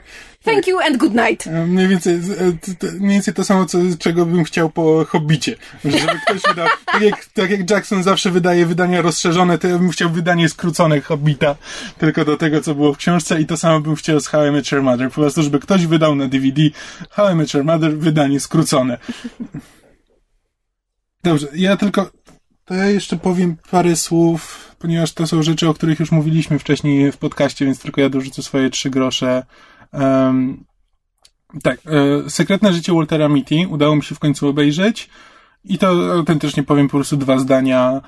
Tak, ten film należy obejrzeć. Jest po prostu tak, tak ciepły, tak uroczy, e, momentami zabawny, że, że szkoda go przegapić. Tak, jest fantastyczny film. e, Ben Stiller się naprawdę e, popisał zarówno, e, zarówno pod, pod względem tego, jak ten film nakręcił, bo on to reżyserował, prawda? Mhm. Nie mylę czegoś. No to jakby pod względem tego, jak nakręcił, jak nim zagrał, fantastyczny film. Niezwykle optymistyczny. Obejrzeć. Drugie, Grawitacja. Obejrzałem niestety w domu, więc, e, no więc też jakby nie miałem tego największej zalety tego filmu, czyli właśnie tej wizji kosmosu na dużym ekranie. No i owszem, no film jest ładny, ale e, największym problemem chyba, tak jak ja to odczuwam, to jest to, że to jest film nakręcony trochę jak survival horror, tylko że no mamy, mamy Sandrę Bullock walczącą o życie. I ponieważ ona jest jedyną bohaterką w tym filmie, praktycznie tam przez cały czas. Jakby Cluneya pomijam, bo tam się pojawia dosłownie, wiesz, na, w, w sumie, w sumie może 10 minut czasu ekranowego. E, to mamy, mamy cały czas Sandrę Bullock walczącą o życie. I mnie, ja się tym zupełnie nie przejmuję, bo przez pierwsze, nie wiem ile tam ten film trwa. Powiedzmy, że trwa 90 minut. Chyba trwa dłużej, ale powiedzmy, że 90 minut. No to przez 80 minut ja wiem, że ona musi przeżyć, bo jest jedyną bohaterką tego filmu. Więc co z tego, że tam wylatuje, wylatuje gdzieś tam w przestrzeń, jeśli wiem, że musi się to jej jakoś, e, jakoś udać. E, co z tego, co z tego, że nagle, że nagle coś tam w nie uderza, jeśli wiem, że ona to musi przeżyć. I właściwie tam pod koniec, e, pod koniec, no to już to, czy ona przeżyje, czy nie przeżyje, no, Zakłada, zakładam, że przeżyje, bo jakoś nie, nie widzę innej opcji. Po prostu ta stawka w tym filmie jest tak kompletnie nie ma znaczenia, że to nie robi na mnie żadnego wrażenia. Znaczy ja, ja rozumiem o co ci chodzi, a tylko jakby ja nie, nie patrzyłam na ten film w ten sposób. To znaczy ja nie miałam ani razu przy, w trakcie oglądania filmu nie przyszło mi na myśl, że a zostało jeszcze nie wiem pół godziny, to znaczy, że ona przeżyje. Byłam za bardzo wyciągnięta w film, żeby, żeby myśleć e, jakby takimi, takimi kategoriami. Ale może dlatego, że to chyba zresztą wspominałam, kiedy, kiedy omawiałam grawitację, że po prostu ja się kosmosu autentycznie panicznie boję, więc ja autentycznie czułam się, jakbym to ja była i dlatego bałam się o nią, ale no... Jakbym po prostu ten film powinien się ja nazywać wiesz, seria niefortunnych wypadków Sandry Bullock. W kosmosie. W kosmosie, tak. No i tyle, no i co, no i co z tego, no. Nie, po prostu nie widzę, co ma, co ma z tego wynikać. Jako, jak ja mam, co ja mam przeżyć podczas oglądania tego filmu? Przez cały film po prostu Estetyczny orgazm co, na no. widok kosmosu. No, być może, tak, no ale jeśli już to oglądam na małym ekranie, to już zupełnie zanika y, sens oglądania. Zastanawiam się, czy w sieci są już jakieś przeróbki, montaż, który by dodawał komiczne efekty dźwiękowe, kiedy ona się obija o różne rzeczy. Na pewno. To musiała być jedna z pierwszych rzeczy, które się pojawiły w internecie. Jak nie, to musimy tak zrobić. E, to ja jeszcze na koniec e, taki mały e, teaser, właściwie ponieważ mysz została zaproszona przez, e, przez Warner Brothers Polska na e, pokaz, właściwie taki preview dwóch filmów. Godzilla i Edge of Tomorrow, polski tytuł na skraju Materiałów jutra. z tych filmów. Tak, to znaczy to takie tam półgodzinne, półgodzinne materiały sklecone z różnych fragmentów filmów.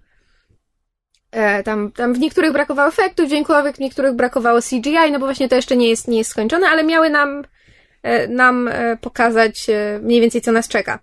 I tak jak wcześniej oglądając trailer do Godzilli, historycznie się śmiałam, bo trailer jest jakby uderza w te tony właśnie znane z kaiju movies jest dość taki melodramatyczny.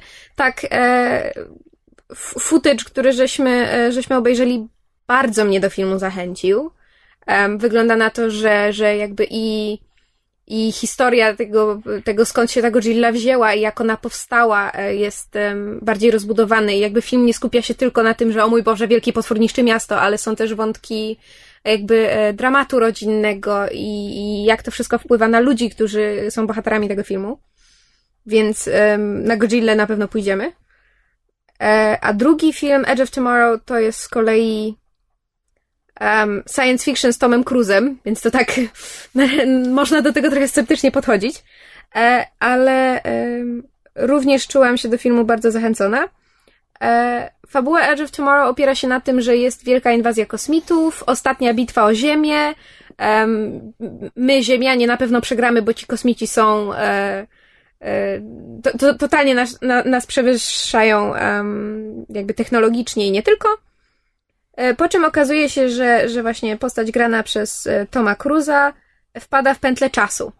Co brzmi szalenie idiotycznie, e, ale basically oznacza, że on codziennie ten dzień bitwy przeżywa na nowo i stopniowo uczy się coraz lepiej walczyć, coraz lepszej taktyki wojennej i chodzi o to, żeby on za którymś razem wreszcie doprowadził do tego, że Ziemianie nie przegrywają doszczętnie i nie giną wszyscy, tylko mhm. może jednak daj Panie Boże, wygrywają. No i jego... Dzień Świstaka militarystyczny, tak, dzień militarystyczny Dzień znaczy, Świstaka. To jest e, sci-fi Dzień Świstaka plus atak na Normandię. Znaczy desant, desant na Normandię, bo tam Tak. jakby właśnie ta, ta główna bitwa e, z kosmitami e, do, dokładnie wygląda jak, jak, jak e, desant na Normandię. Jeszcze ten, e, to mi się kojarzy z tego typu filmów, był ten, e, to się chyba nazywało Source Code. Film z e, Jake'em Gyllenhaalem, tak. on też przeżywał te, znaczy tam, 7-8 minut. no, tam pokładzie kraksę, pociągu. kraksę Tak, na pociągu, przykładzie pokoju, tak. tak. E, więc e, tak, jakby podobne, e, podobny e, premise, podobne założenie właśnie, ale Dzień Świstaka. E, tam jeszcze oprócz Toma Cruza główną rolę gra Emily Blunt, e, brytyjska aktorka. Bardzo, bardzo e, rzeczywiście ostro ją wy, wytrenowali do tego, wygląda jak, jak żyleta. E, i, I ponownie, tak jak trailer jakby do, do filmu mnie nijak nie zachęcał, bo No, to jest to, co widzieliśmy, Tom Cruise biegający i Tak, strzelający do kosmitów, no. tak ponownie materiały pokazały, że ym, jest w tym filmie coś więcej i, i jest tam też trochę humoru takiego wisielczego, no bo właśnie to jest, prawda, bitwa, którą na pewno przegramy, a jednak cały czas walczymy o to, żeby się udało. Tom Cruise całkiem nieźle gra, chociaż momentami jest przerażający, bo coś dziwnego się dzieje z jego twarzą na starość. Ale film naprawdę robi wrażenie, więc podejrzewam, że, że będę, się, będę się na te filmy wybierać. Pytanie tylko, czy sama, czy z Kamilem. Nie, ja jestem ob- oboma zainteresowany. E, więc e, taki mały teaser, że na pewno będziemy i Godzilla i Edge of Tomorrow w podcaście omawiać, a mysz pewnie też coś wrzuci jeszcze na bloga a propos tych filmów. Ja się tej Godzilli boję, jakby już Matthew Broderick i Jean Reno polegli na Godzilli.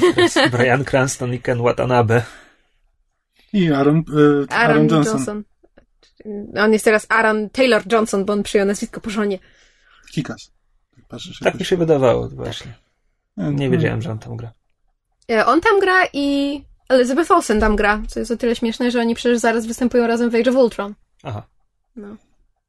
No, Znaczy, no, nie wiem, e, po trailerze miałem właśnie takie wątpliwości co do tego, czy Brian Cranston, czy, czy to nie są, wiesz, Brian Cranston tam naprawdę jest- tak dramatyczny w, tym, w tej swojej przemowie na temat tego, że o mój Boże, oni ukrywali przed nami Godzilla Ale i co właśnie tam się to dzieje. jest, to jest taki, Mm. tak jest e, ten e, trailer zmontowany. To jakby Mhm.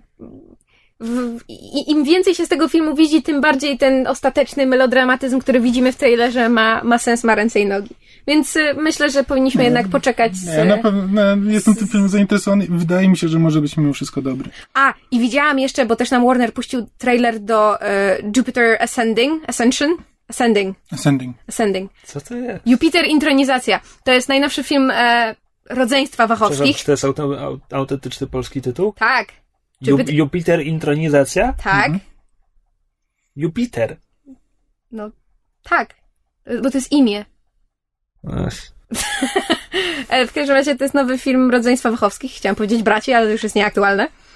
E, I ja jestem bardzo tym filmem podjarana, bo ma strasznie fajną obsadę i, i w ogóle wygląda zajebiście. I widzieliśmy jeszcze trailer do, do Guardians of the Galaxy na dużym ekranie i nadal jest tak samo fajny jak ten, ten, który widzieliśmy na YouTubie. I widziałam trailer do Maleficent i to będzie mój film roku.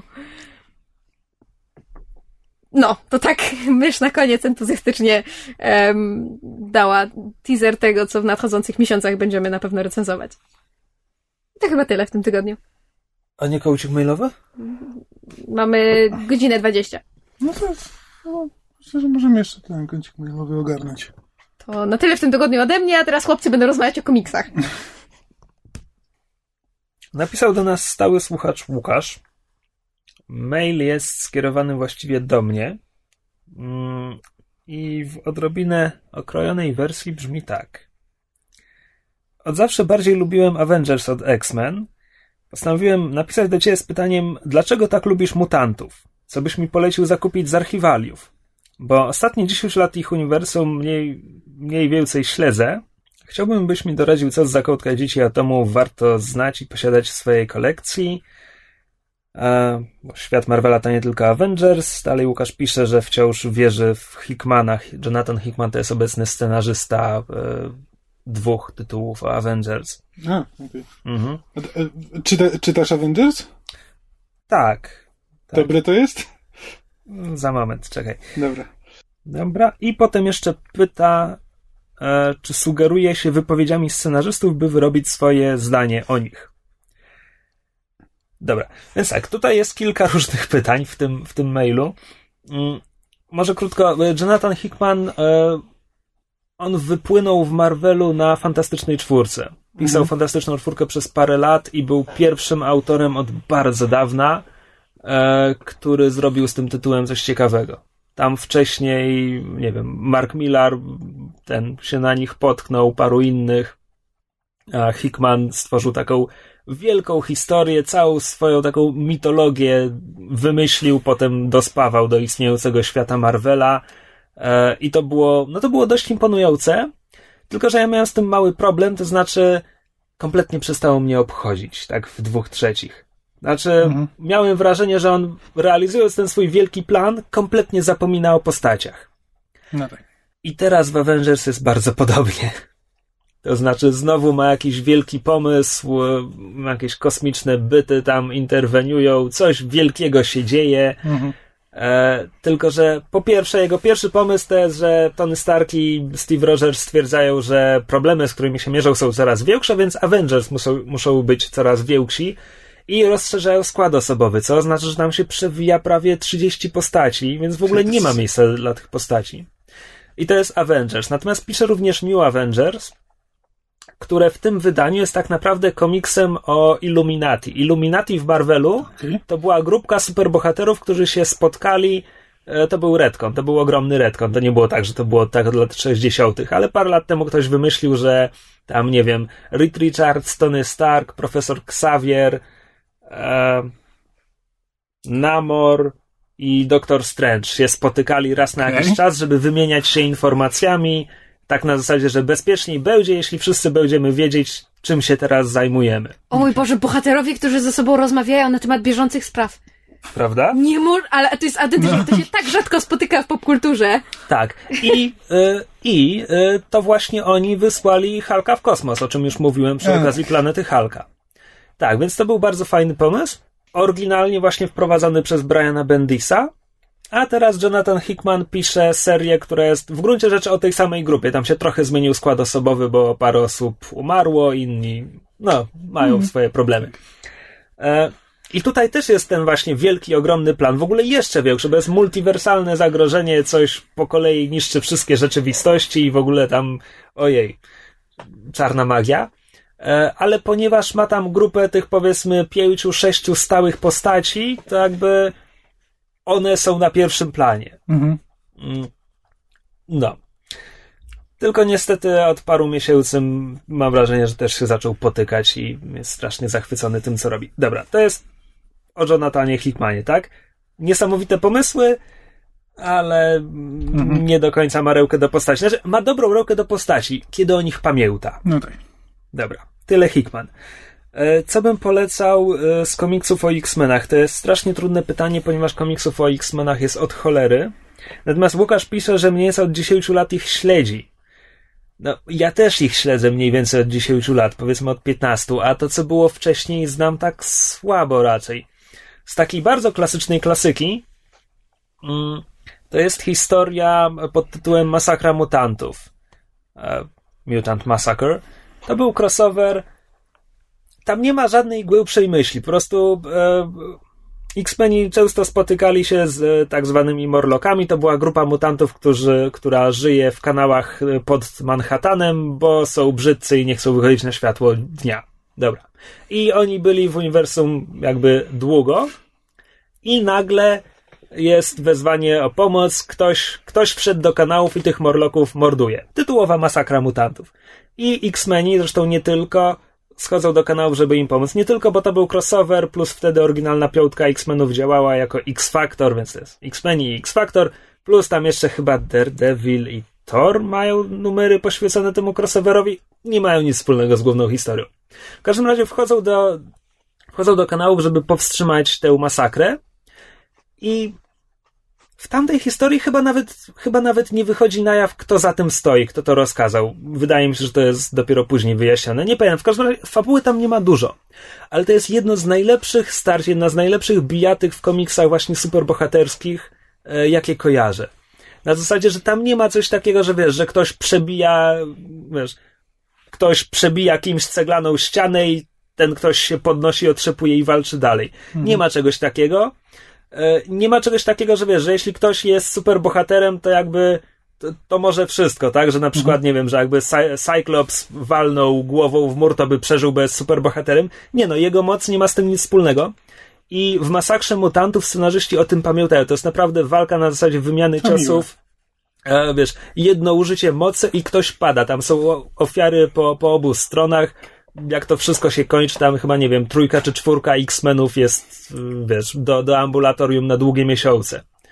E, nie ma fabuły, ale to jest jedna z najbardziej, najlepiej zrealizowanych, najbardziej trzymających w napięciu bijatyk w komiksie, jaki kojarzę. Takim komiksie superbohaterskim. Mm. W latach 90. był oczywiście crossover Age of Apocalypse, który ma to szczęście, że w przeciwieństwie do całego mnóstwa komiksów z lat 90. zestarzał się całkiem nieźle.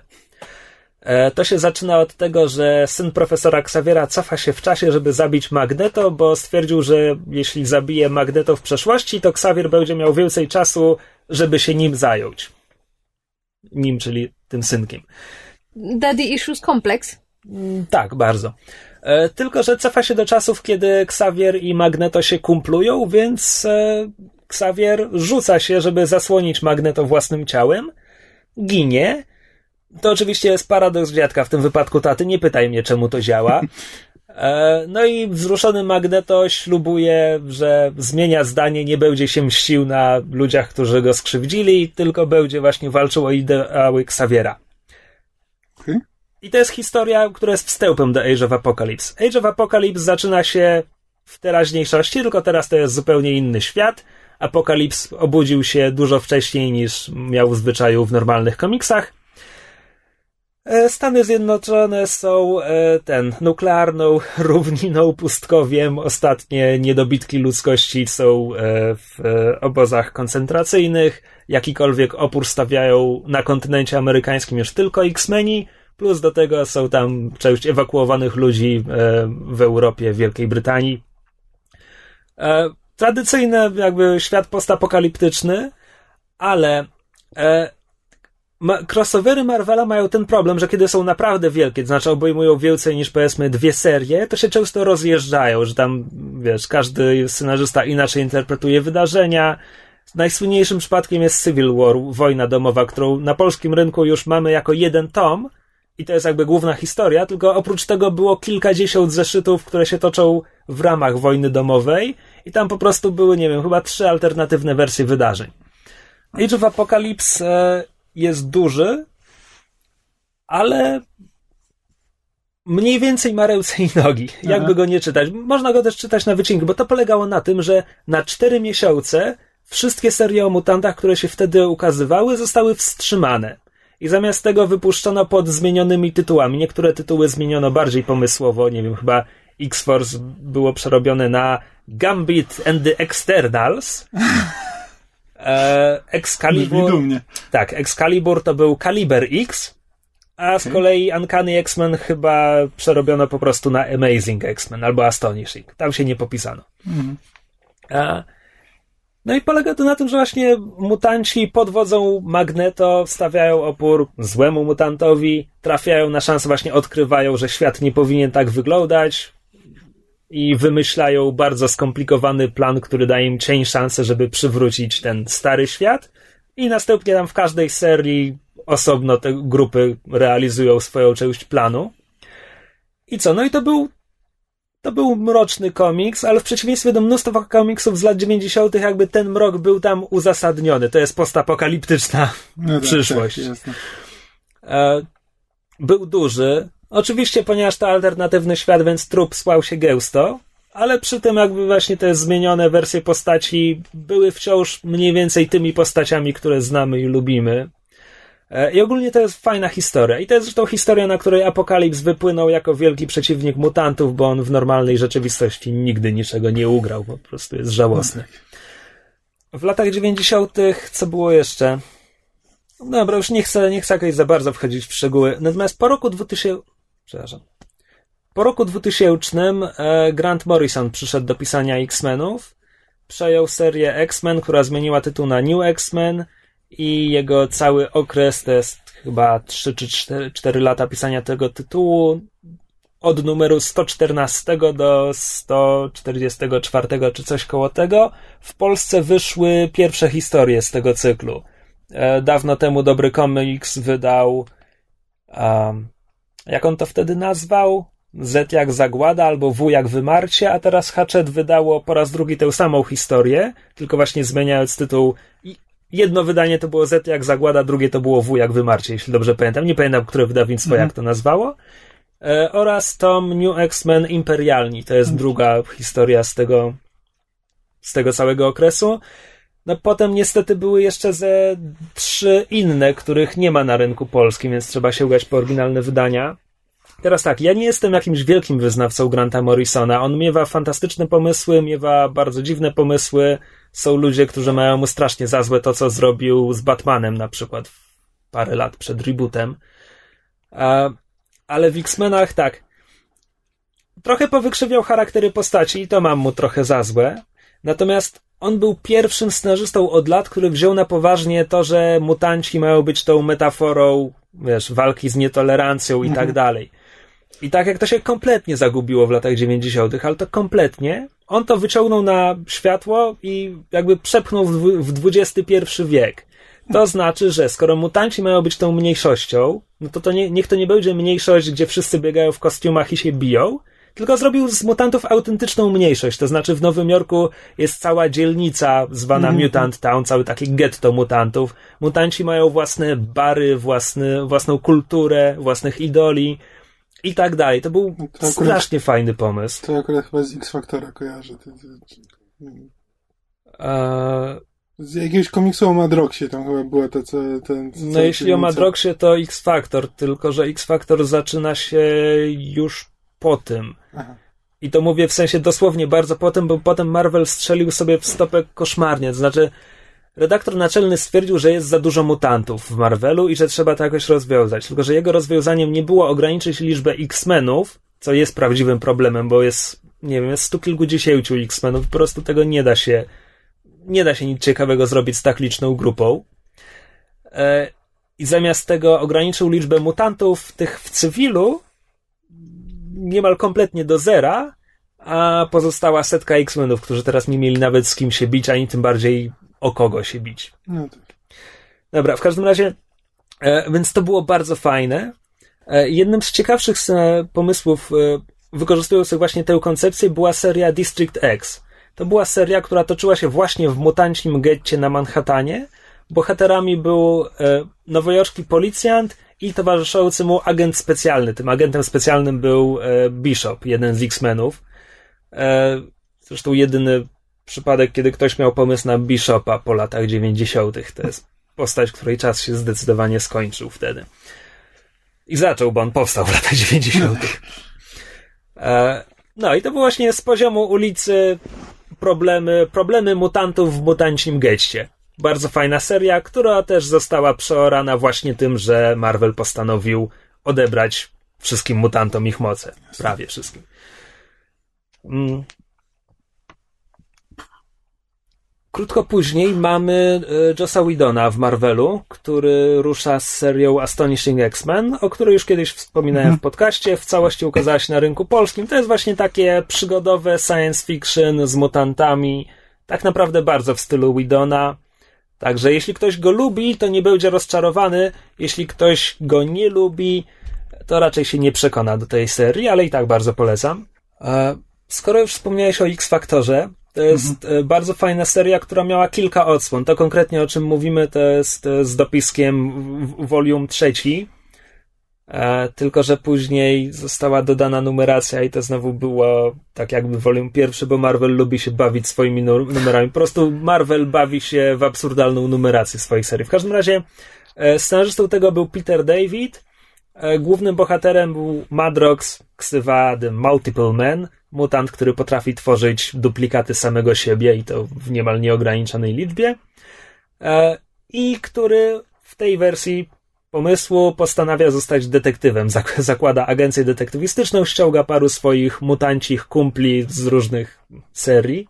Czym też nie wspomniałeś przy tej jego mocy o najciekawszym e, jej aspekcie. Zresztą ten, który mnie przekonał do sięgnięcia po ten komiks. W sensie to, że te jego kolejne kopie są pewnymi aspektami jego, jego osobowości. Każdy ma, os, e, każdy ma swoją osobowość, e, bardzo właśnie taką przerysowaną. Właśnie nie wspomniałem o tym, bo to było tylko w tym konkretnym ujęciu. Znaczy to było długie ujęcie, bo David pisał tę wersję X-Factora aż do zeszłego roku, e, więc tam ostatecznie chyba z ponad 100 zeszytów było tego. Także było tego dużo, natomiast jakby nikt inny wcześniej tak Madroxa nie pisał. Mhm. Nawet sam David, który pisał inną wersję X-Factor 10 lat wcześniej, też zupełnie inaczej wtedy Aha. pisał Madroxa. Nie, tylko po prostu, jak ty, ty mi o tej serii opowiadałeś właśnie o tej jego mocy, to mnie przekonało, żeby zobaczyć, jak to wygląda i to bardzo fajnie pasuje, szczególnie właśnie w tej konwencji, w tego konkretnego komiksu, gdzie to jest taka noirowa trochę historia i to, jak właśnie Madrox sam ze sobą rozmawia, jego części właśnie dobrze pasuje do właśnie zarysowania postaci takiego detektywa e, noirowego. Tak, tylko że ta noirowość sprowadza się do tego, że jakby to jest dosłownie dosłownie powiedziane w komiksie, że Madrox naczytał się, naoglądał się mhm. kryminałów i bardzo chciałby być nuarowym detektywem, a rzeczywistość nie... A rzeczywistość nie. A rzeczywistość nie do końca mu, mu to ułatwia, nie, nie, nie spełnia tego jego życzenia. Ale tak, mm, to było zresztą świetne, bo tam, e, zwłaszcza na początku tej serii, tam byli bardzo fajni rysownicy i niesamowity e, liternik, bo każdy Aha, duplikat tak. Madroxa mówi, wy, wy, wygłasza swoje kwestie trochę inną czcionką. To są czasami niezauważalne różnice, ale tam są. E, taki, takim hasłem, e, którym zwłaszcza fani reklamowali tę serię, jest, jest cytat z jednego z pierwszych numerów, to jest e, X Factor put in the fun in dysfunctional. Bo to jest właśnie taki, to jest taki to jest w gruncie rzeczy komediowa seria, mhm. komediowo-dramatyczna, komediodramat z mutantami. To zdecydowanie nie jest standardowy komiks o X-Menach. Jest, jest bardzo daleki od standardowych kom komiksów o X-Menach i bardzo dobrze. E, David ma bardzo fajne wyczucie do postaci. Dba o to, żeby one miały głębie, nie, nie ograniczały się do dwóch cech charakteru na krzyż. Bardzo fajną rękę do dialogów. E, karygodne zamiłowanie do tanich gier słownych.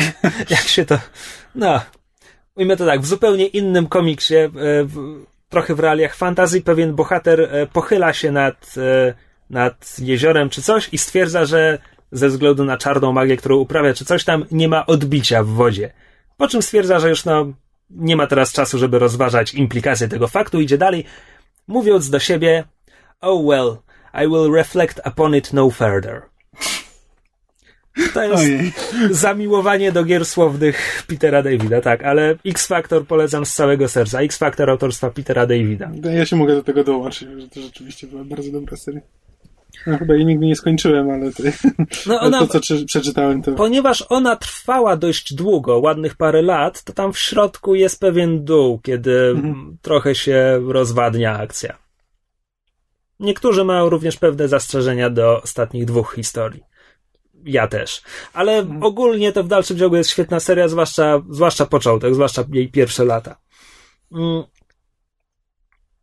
No i tak naprawdę mm, zadrapałem jedną trzecią tematu. Ja musiałbym cały odcinek kiedyś nagrać o komiksach o X-Menach, żeby no to tak. jakoś wyczerpać. E, wątek, który się powtarza co parę lat, to jest, że X-Meni biorą pod swoje skrzydła grupę młodych mutantów, których trenują i którzy muszą się mierzyć z problemami dorastania i dorastania do bycia X-Menem.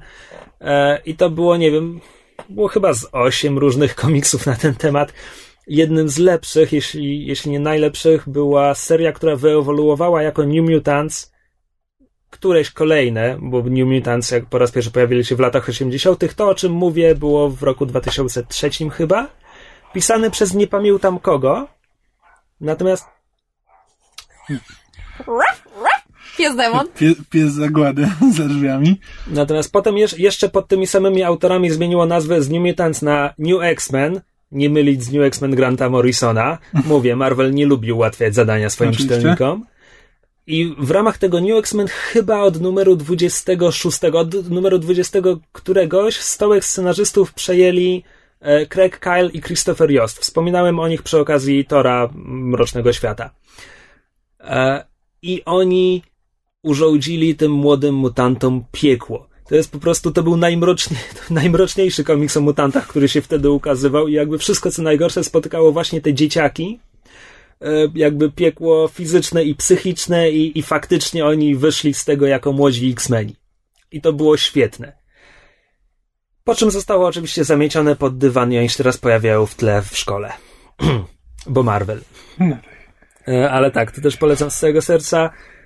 No był Mike Carey, o którym już mówiłem przy okazji, nie wiem, jego książek i innych komiksów, który bardzo fajnie pisał X-Menów, konkretnie serię X-Men bez podtytułu, która potem dostała podtytuł Legacy.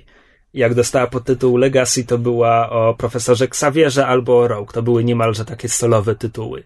Mhm.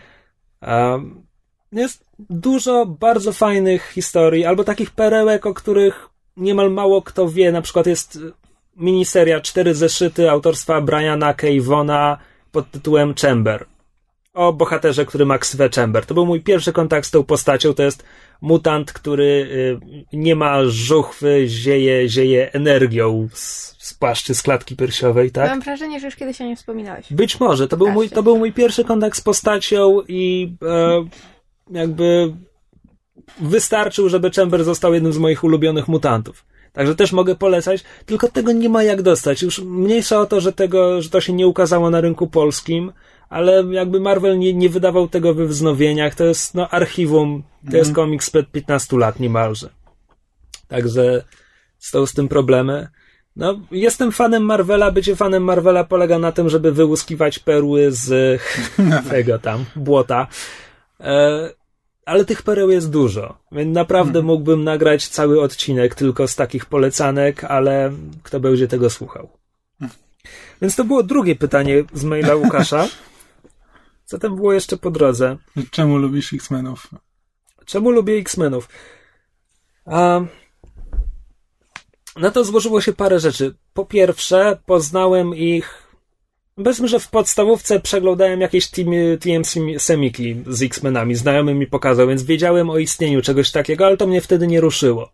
Zacząłem ich lubić jakoś tak w okresie gimnazjalnym czy coś, kiedy właśnie kwestia, wiesz, nietolerancji, kiedy ktoś dorasta i na przykład, wiesz, w szkole się z niego śmieją, bo książki czyta, e, kiedy to się stało takie bardzo życiowe dla mnie. Plus w tym samym momencie mniej więcej trafiłem na kreskówkę, która leciała na Fox Kids, a jakby z tych kreskówek dla dzieci Mhm. z tego okresu, mówimy o latach 90., kreskówka o X-Menach była dobra. E, adaptowała historię z komiksów, o czym przekonałem się dużo później, w związku z czym to była, wiesz, kreskówka, która nie bała się robić, e, wiesz, rozkładać historii na pięć odcinków. W kreskówkach dla dzieci z tamtego okresu mam wrażenie, że w ogóle nie było grane nigdzie indziej. No może jeszcze w Spider-Manie, który też adaptował historie komiksowe i też takie rzeczy robił. A, no i co? No i oczywiście był na tym małym ekranie animowany Gambit, który był fantastyczny. A, zresztą X-Meni w ogóle mieli szczęście, właściwie mieli większe szczęście do animowanych adaptacji niż, niż do e, filmowych e, adaptacji. Mm, bo tak, te, to kreskówka z Fox Kids to się nazywało po prostu X-Men The Animated Series i tak jest znane jako X-Men TAS. Potem był X-Men Evolution, to już jakieś moje licealne chyba czasy, który no w pierwszym sezonie to są po prostu mutanci w liceum, więc to był taki mocno infantylny, ale potem, znaczy już na początku to była duża zaleta, że oni właśnie nie, nie że adaptujemy historię z komiksów, bo już ten poprzedni serial to zrobił, tylko tutaj twórcy od początku tworzyli jakby własny świat, własną historię. A poza tym polski dubbing był zaskakująco fajny i był fajnie tłumaczony ten serial, bo ja go oglądałam, on leciał na Cartoon Network, ale leciał już po polsku. I był bardzo fajny, co mówi mysz, która jest wyznawczynią oryginalnych ścieżek językowych zawsze. Polska jest naprawdę bardzo fajna. Tak, no w każdym razie tutaj twórcy nie bali się jakby robić, iść własnymi, własnymi drogami. Y, I już w drugim sezonie tam to bardzo ruszyło. Jakby i trzeci i czwarty sezon X-Men Evolution y, są bardzo dobre moim zdaniem. Bardzo fajne. Plus oczywiście w X-Men Evolution zadebiutowała X23, stworzona przez Craiga Kyla i Christophera Josta, którzy potem importowali ją do swoich komiksów, między innymi New X-Men, o których mówiłem trzy minuty temu. E, I wreszcie to już świeżynka, bo zaledwie sprzed, nie wiem, czterech czy pięciu lat był serial animowany Wolverine and the X-Men, który ma koszmarny design postaci, taki strasznie, wiesz, taki, taka tania koreańska kreskówka, jeśli chodzi o wygląd postaci. Ale tutaj to już w ogóle jakby cały sezon 26 odcinków to jest jedna wielka historia. E, I też trzeba się przemóc do tego, jak postaci wyglądają, do niektórych pomysłów i rozwiązań też chwilkę trzeba się przekonywać, ale potem po prostu wciągnęło mnie bardziej niż, niż wiele seriali, które odpuszczam po trzecim odcinku. Ciekawe. Mówię o serialach fabularnych. E, no i co? No i poza tym ja w ogóle lubię e, lubię nie tylko komiksy, ale i, i filmy i w ogóle drużynowe. Kiedy jest zespół postaci, bo wtedy na przykład nawet jak autor jest słabszy, to zazwyczaj uda mu się stworzyć jedną lub dwie fajne.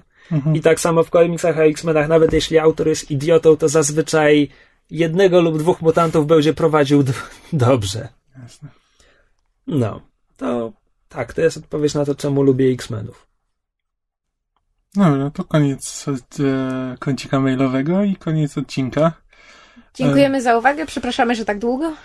Tak, przypominamy, że sobie przypominamy, że trzeba notkę napisać o konkursie na vloga, bo zapomnieliśmy, zapomnieliśmy wyznaczyć jakiekolwiek zasady. Pełen profesjonalizm. Więc tak, e, konkurs, no konkurs wciąż trwa. Ile jeszcze dajemy mu na, z, z, ten, na zakończenie? Dwa tygodnie. Dwa tygodnie, to jeszcze przez dwa tygodnie będzie trwał, więc zapraszamy do składania swoich zgłoszeń na zwierzątko na zakończenie odcinka. Można je przesyłać na adres myszmaszpodcast.gmail.com Tak jest. No, a tak poza tym, jak już piszecie coś na myszmaszpodcast.gmail.com, to możecie też napisać coś więcej do nas, albo napisać na Facebooku, albo napisać na stronie myszmasz.pl. A skoro już mówimy o rzeczach, które nam piszecie, to coś, co powinniśmy wspomnieć na samym początku odcinka, to jest bardzo Wam dziękujemy za życzenia urodzinowe. Właśnie! tak, dostaliśmy parę bardzo ładnych życzeń urodzinowych i to, co, to, co jakby najbardziej, najbardziej mnie urzekło w tych wszystkich życzeniach, to poza tym, że są, że zawsze miło dostawać życzenia, to, że jakby widać, że jakby ludzie, e, ludzie jeśli nas chwalą, to chwalą nas dokładnie za to, co chc- chcieliśmy tym podcastem osiągnąć. Znaczy, jeśli ktoś nam pisze, że dzięki nam sięgnął po parę ciekawych tytułów, które, z, które zrobiły na nim wrażenie, no to to jest dokładnie to, co chcieliśmy osiągnąć, kiedy zaczynaliśmy to, e, ten podcast, więc e, bardzo Wam dziękujemy za ten wspólnie spędzony rok. I tak, i wy, wy macie na nas tak samo duży wpływ, jak, jak my na nas, mam nadzieję. Does that make sense? Nie jestem pewien. Też nie jestem pewien, czy to miało sens, ale w każdym razie. e, Bardzo tak, nam miło. Dziękujemy. te, Czekamy na kolejne maile. za długie nie czytałem. Dziękujemy za życzenia. Bye! Słuchaliście podcastu Myszmasz. Możecie nas znaleźć na myszmasz.pl lub polubić nasz fanpage na Facebooku. Możecie nam także wysłać maila na myszmaszpodcast.gmail.com Jeśli do nas napiszecie, będziemy szczęśliwi jak zwierzątka na arce Noego.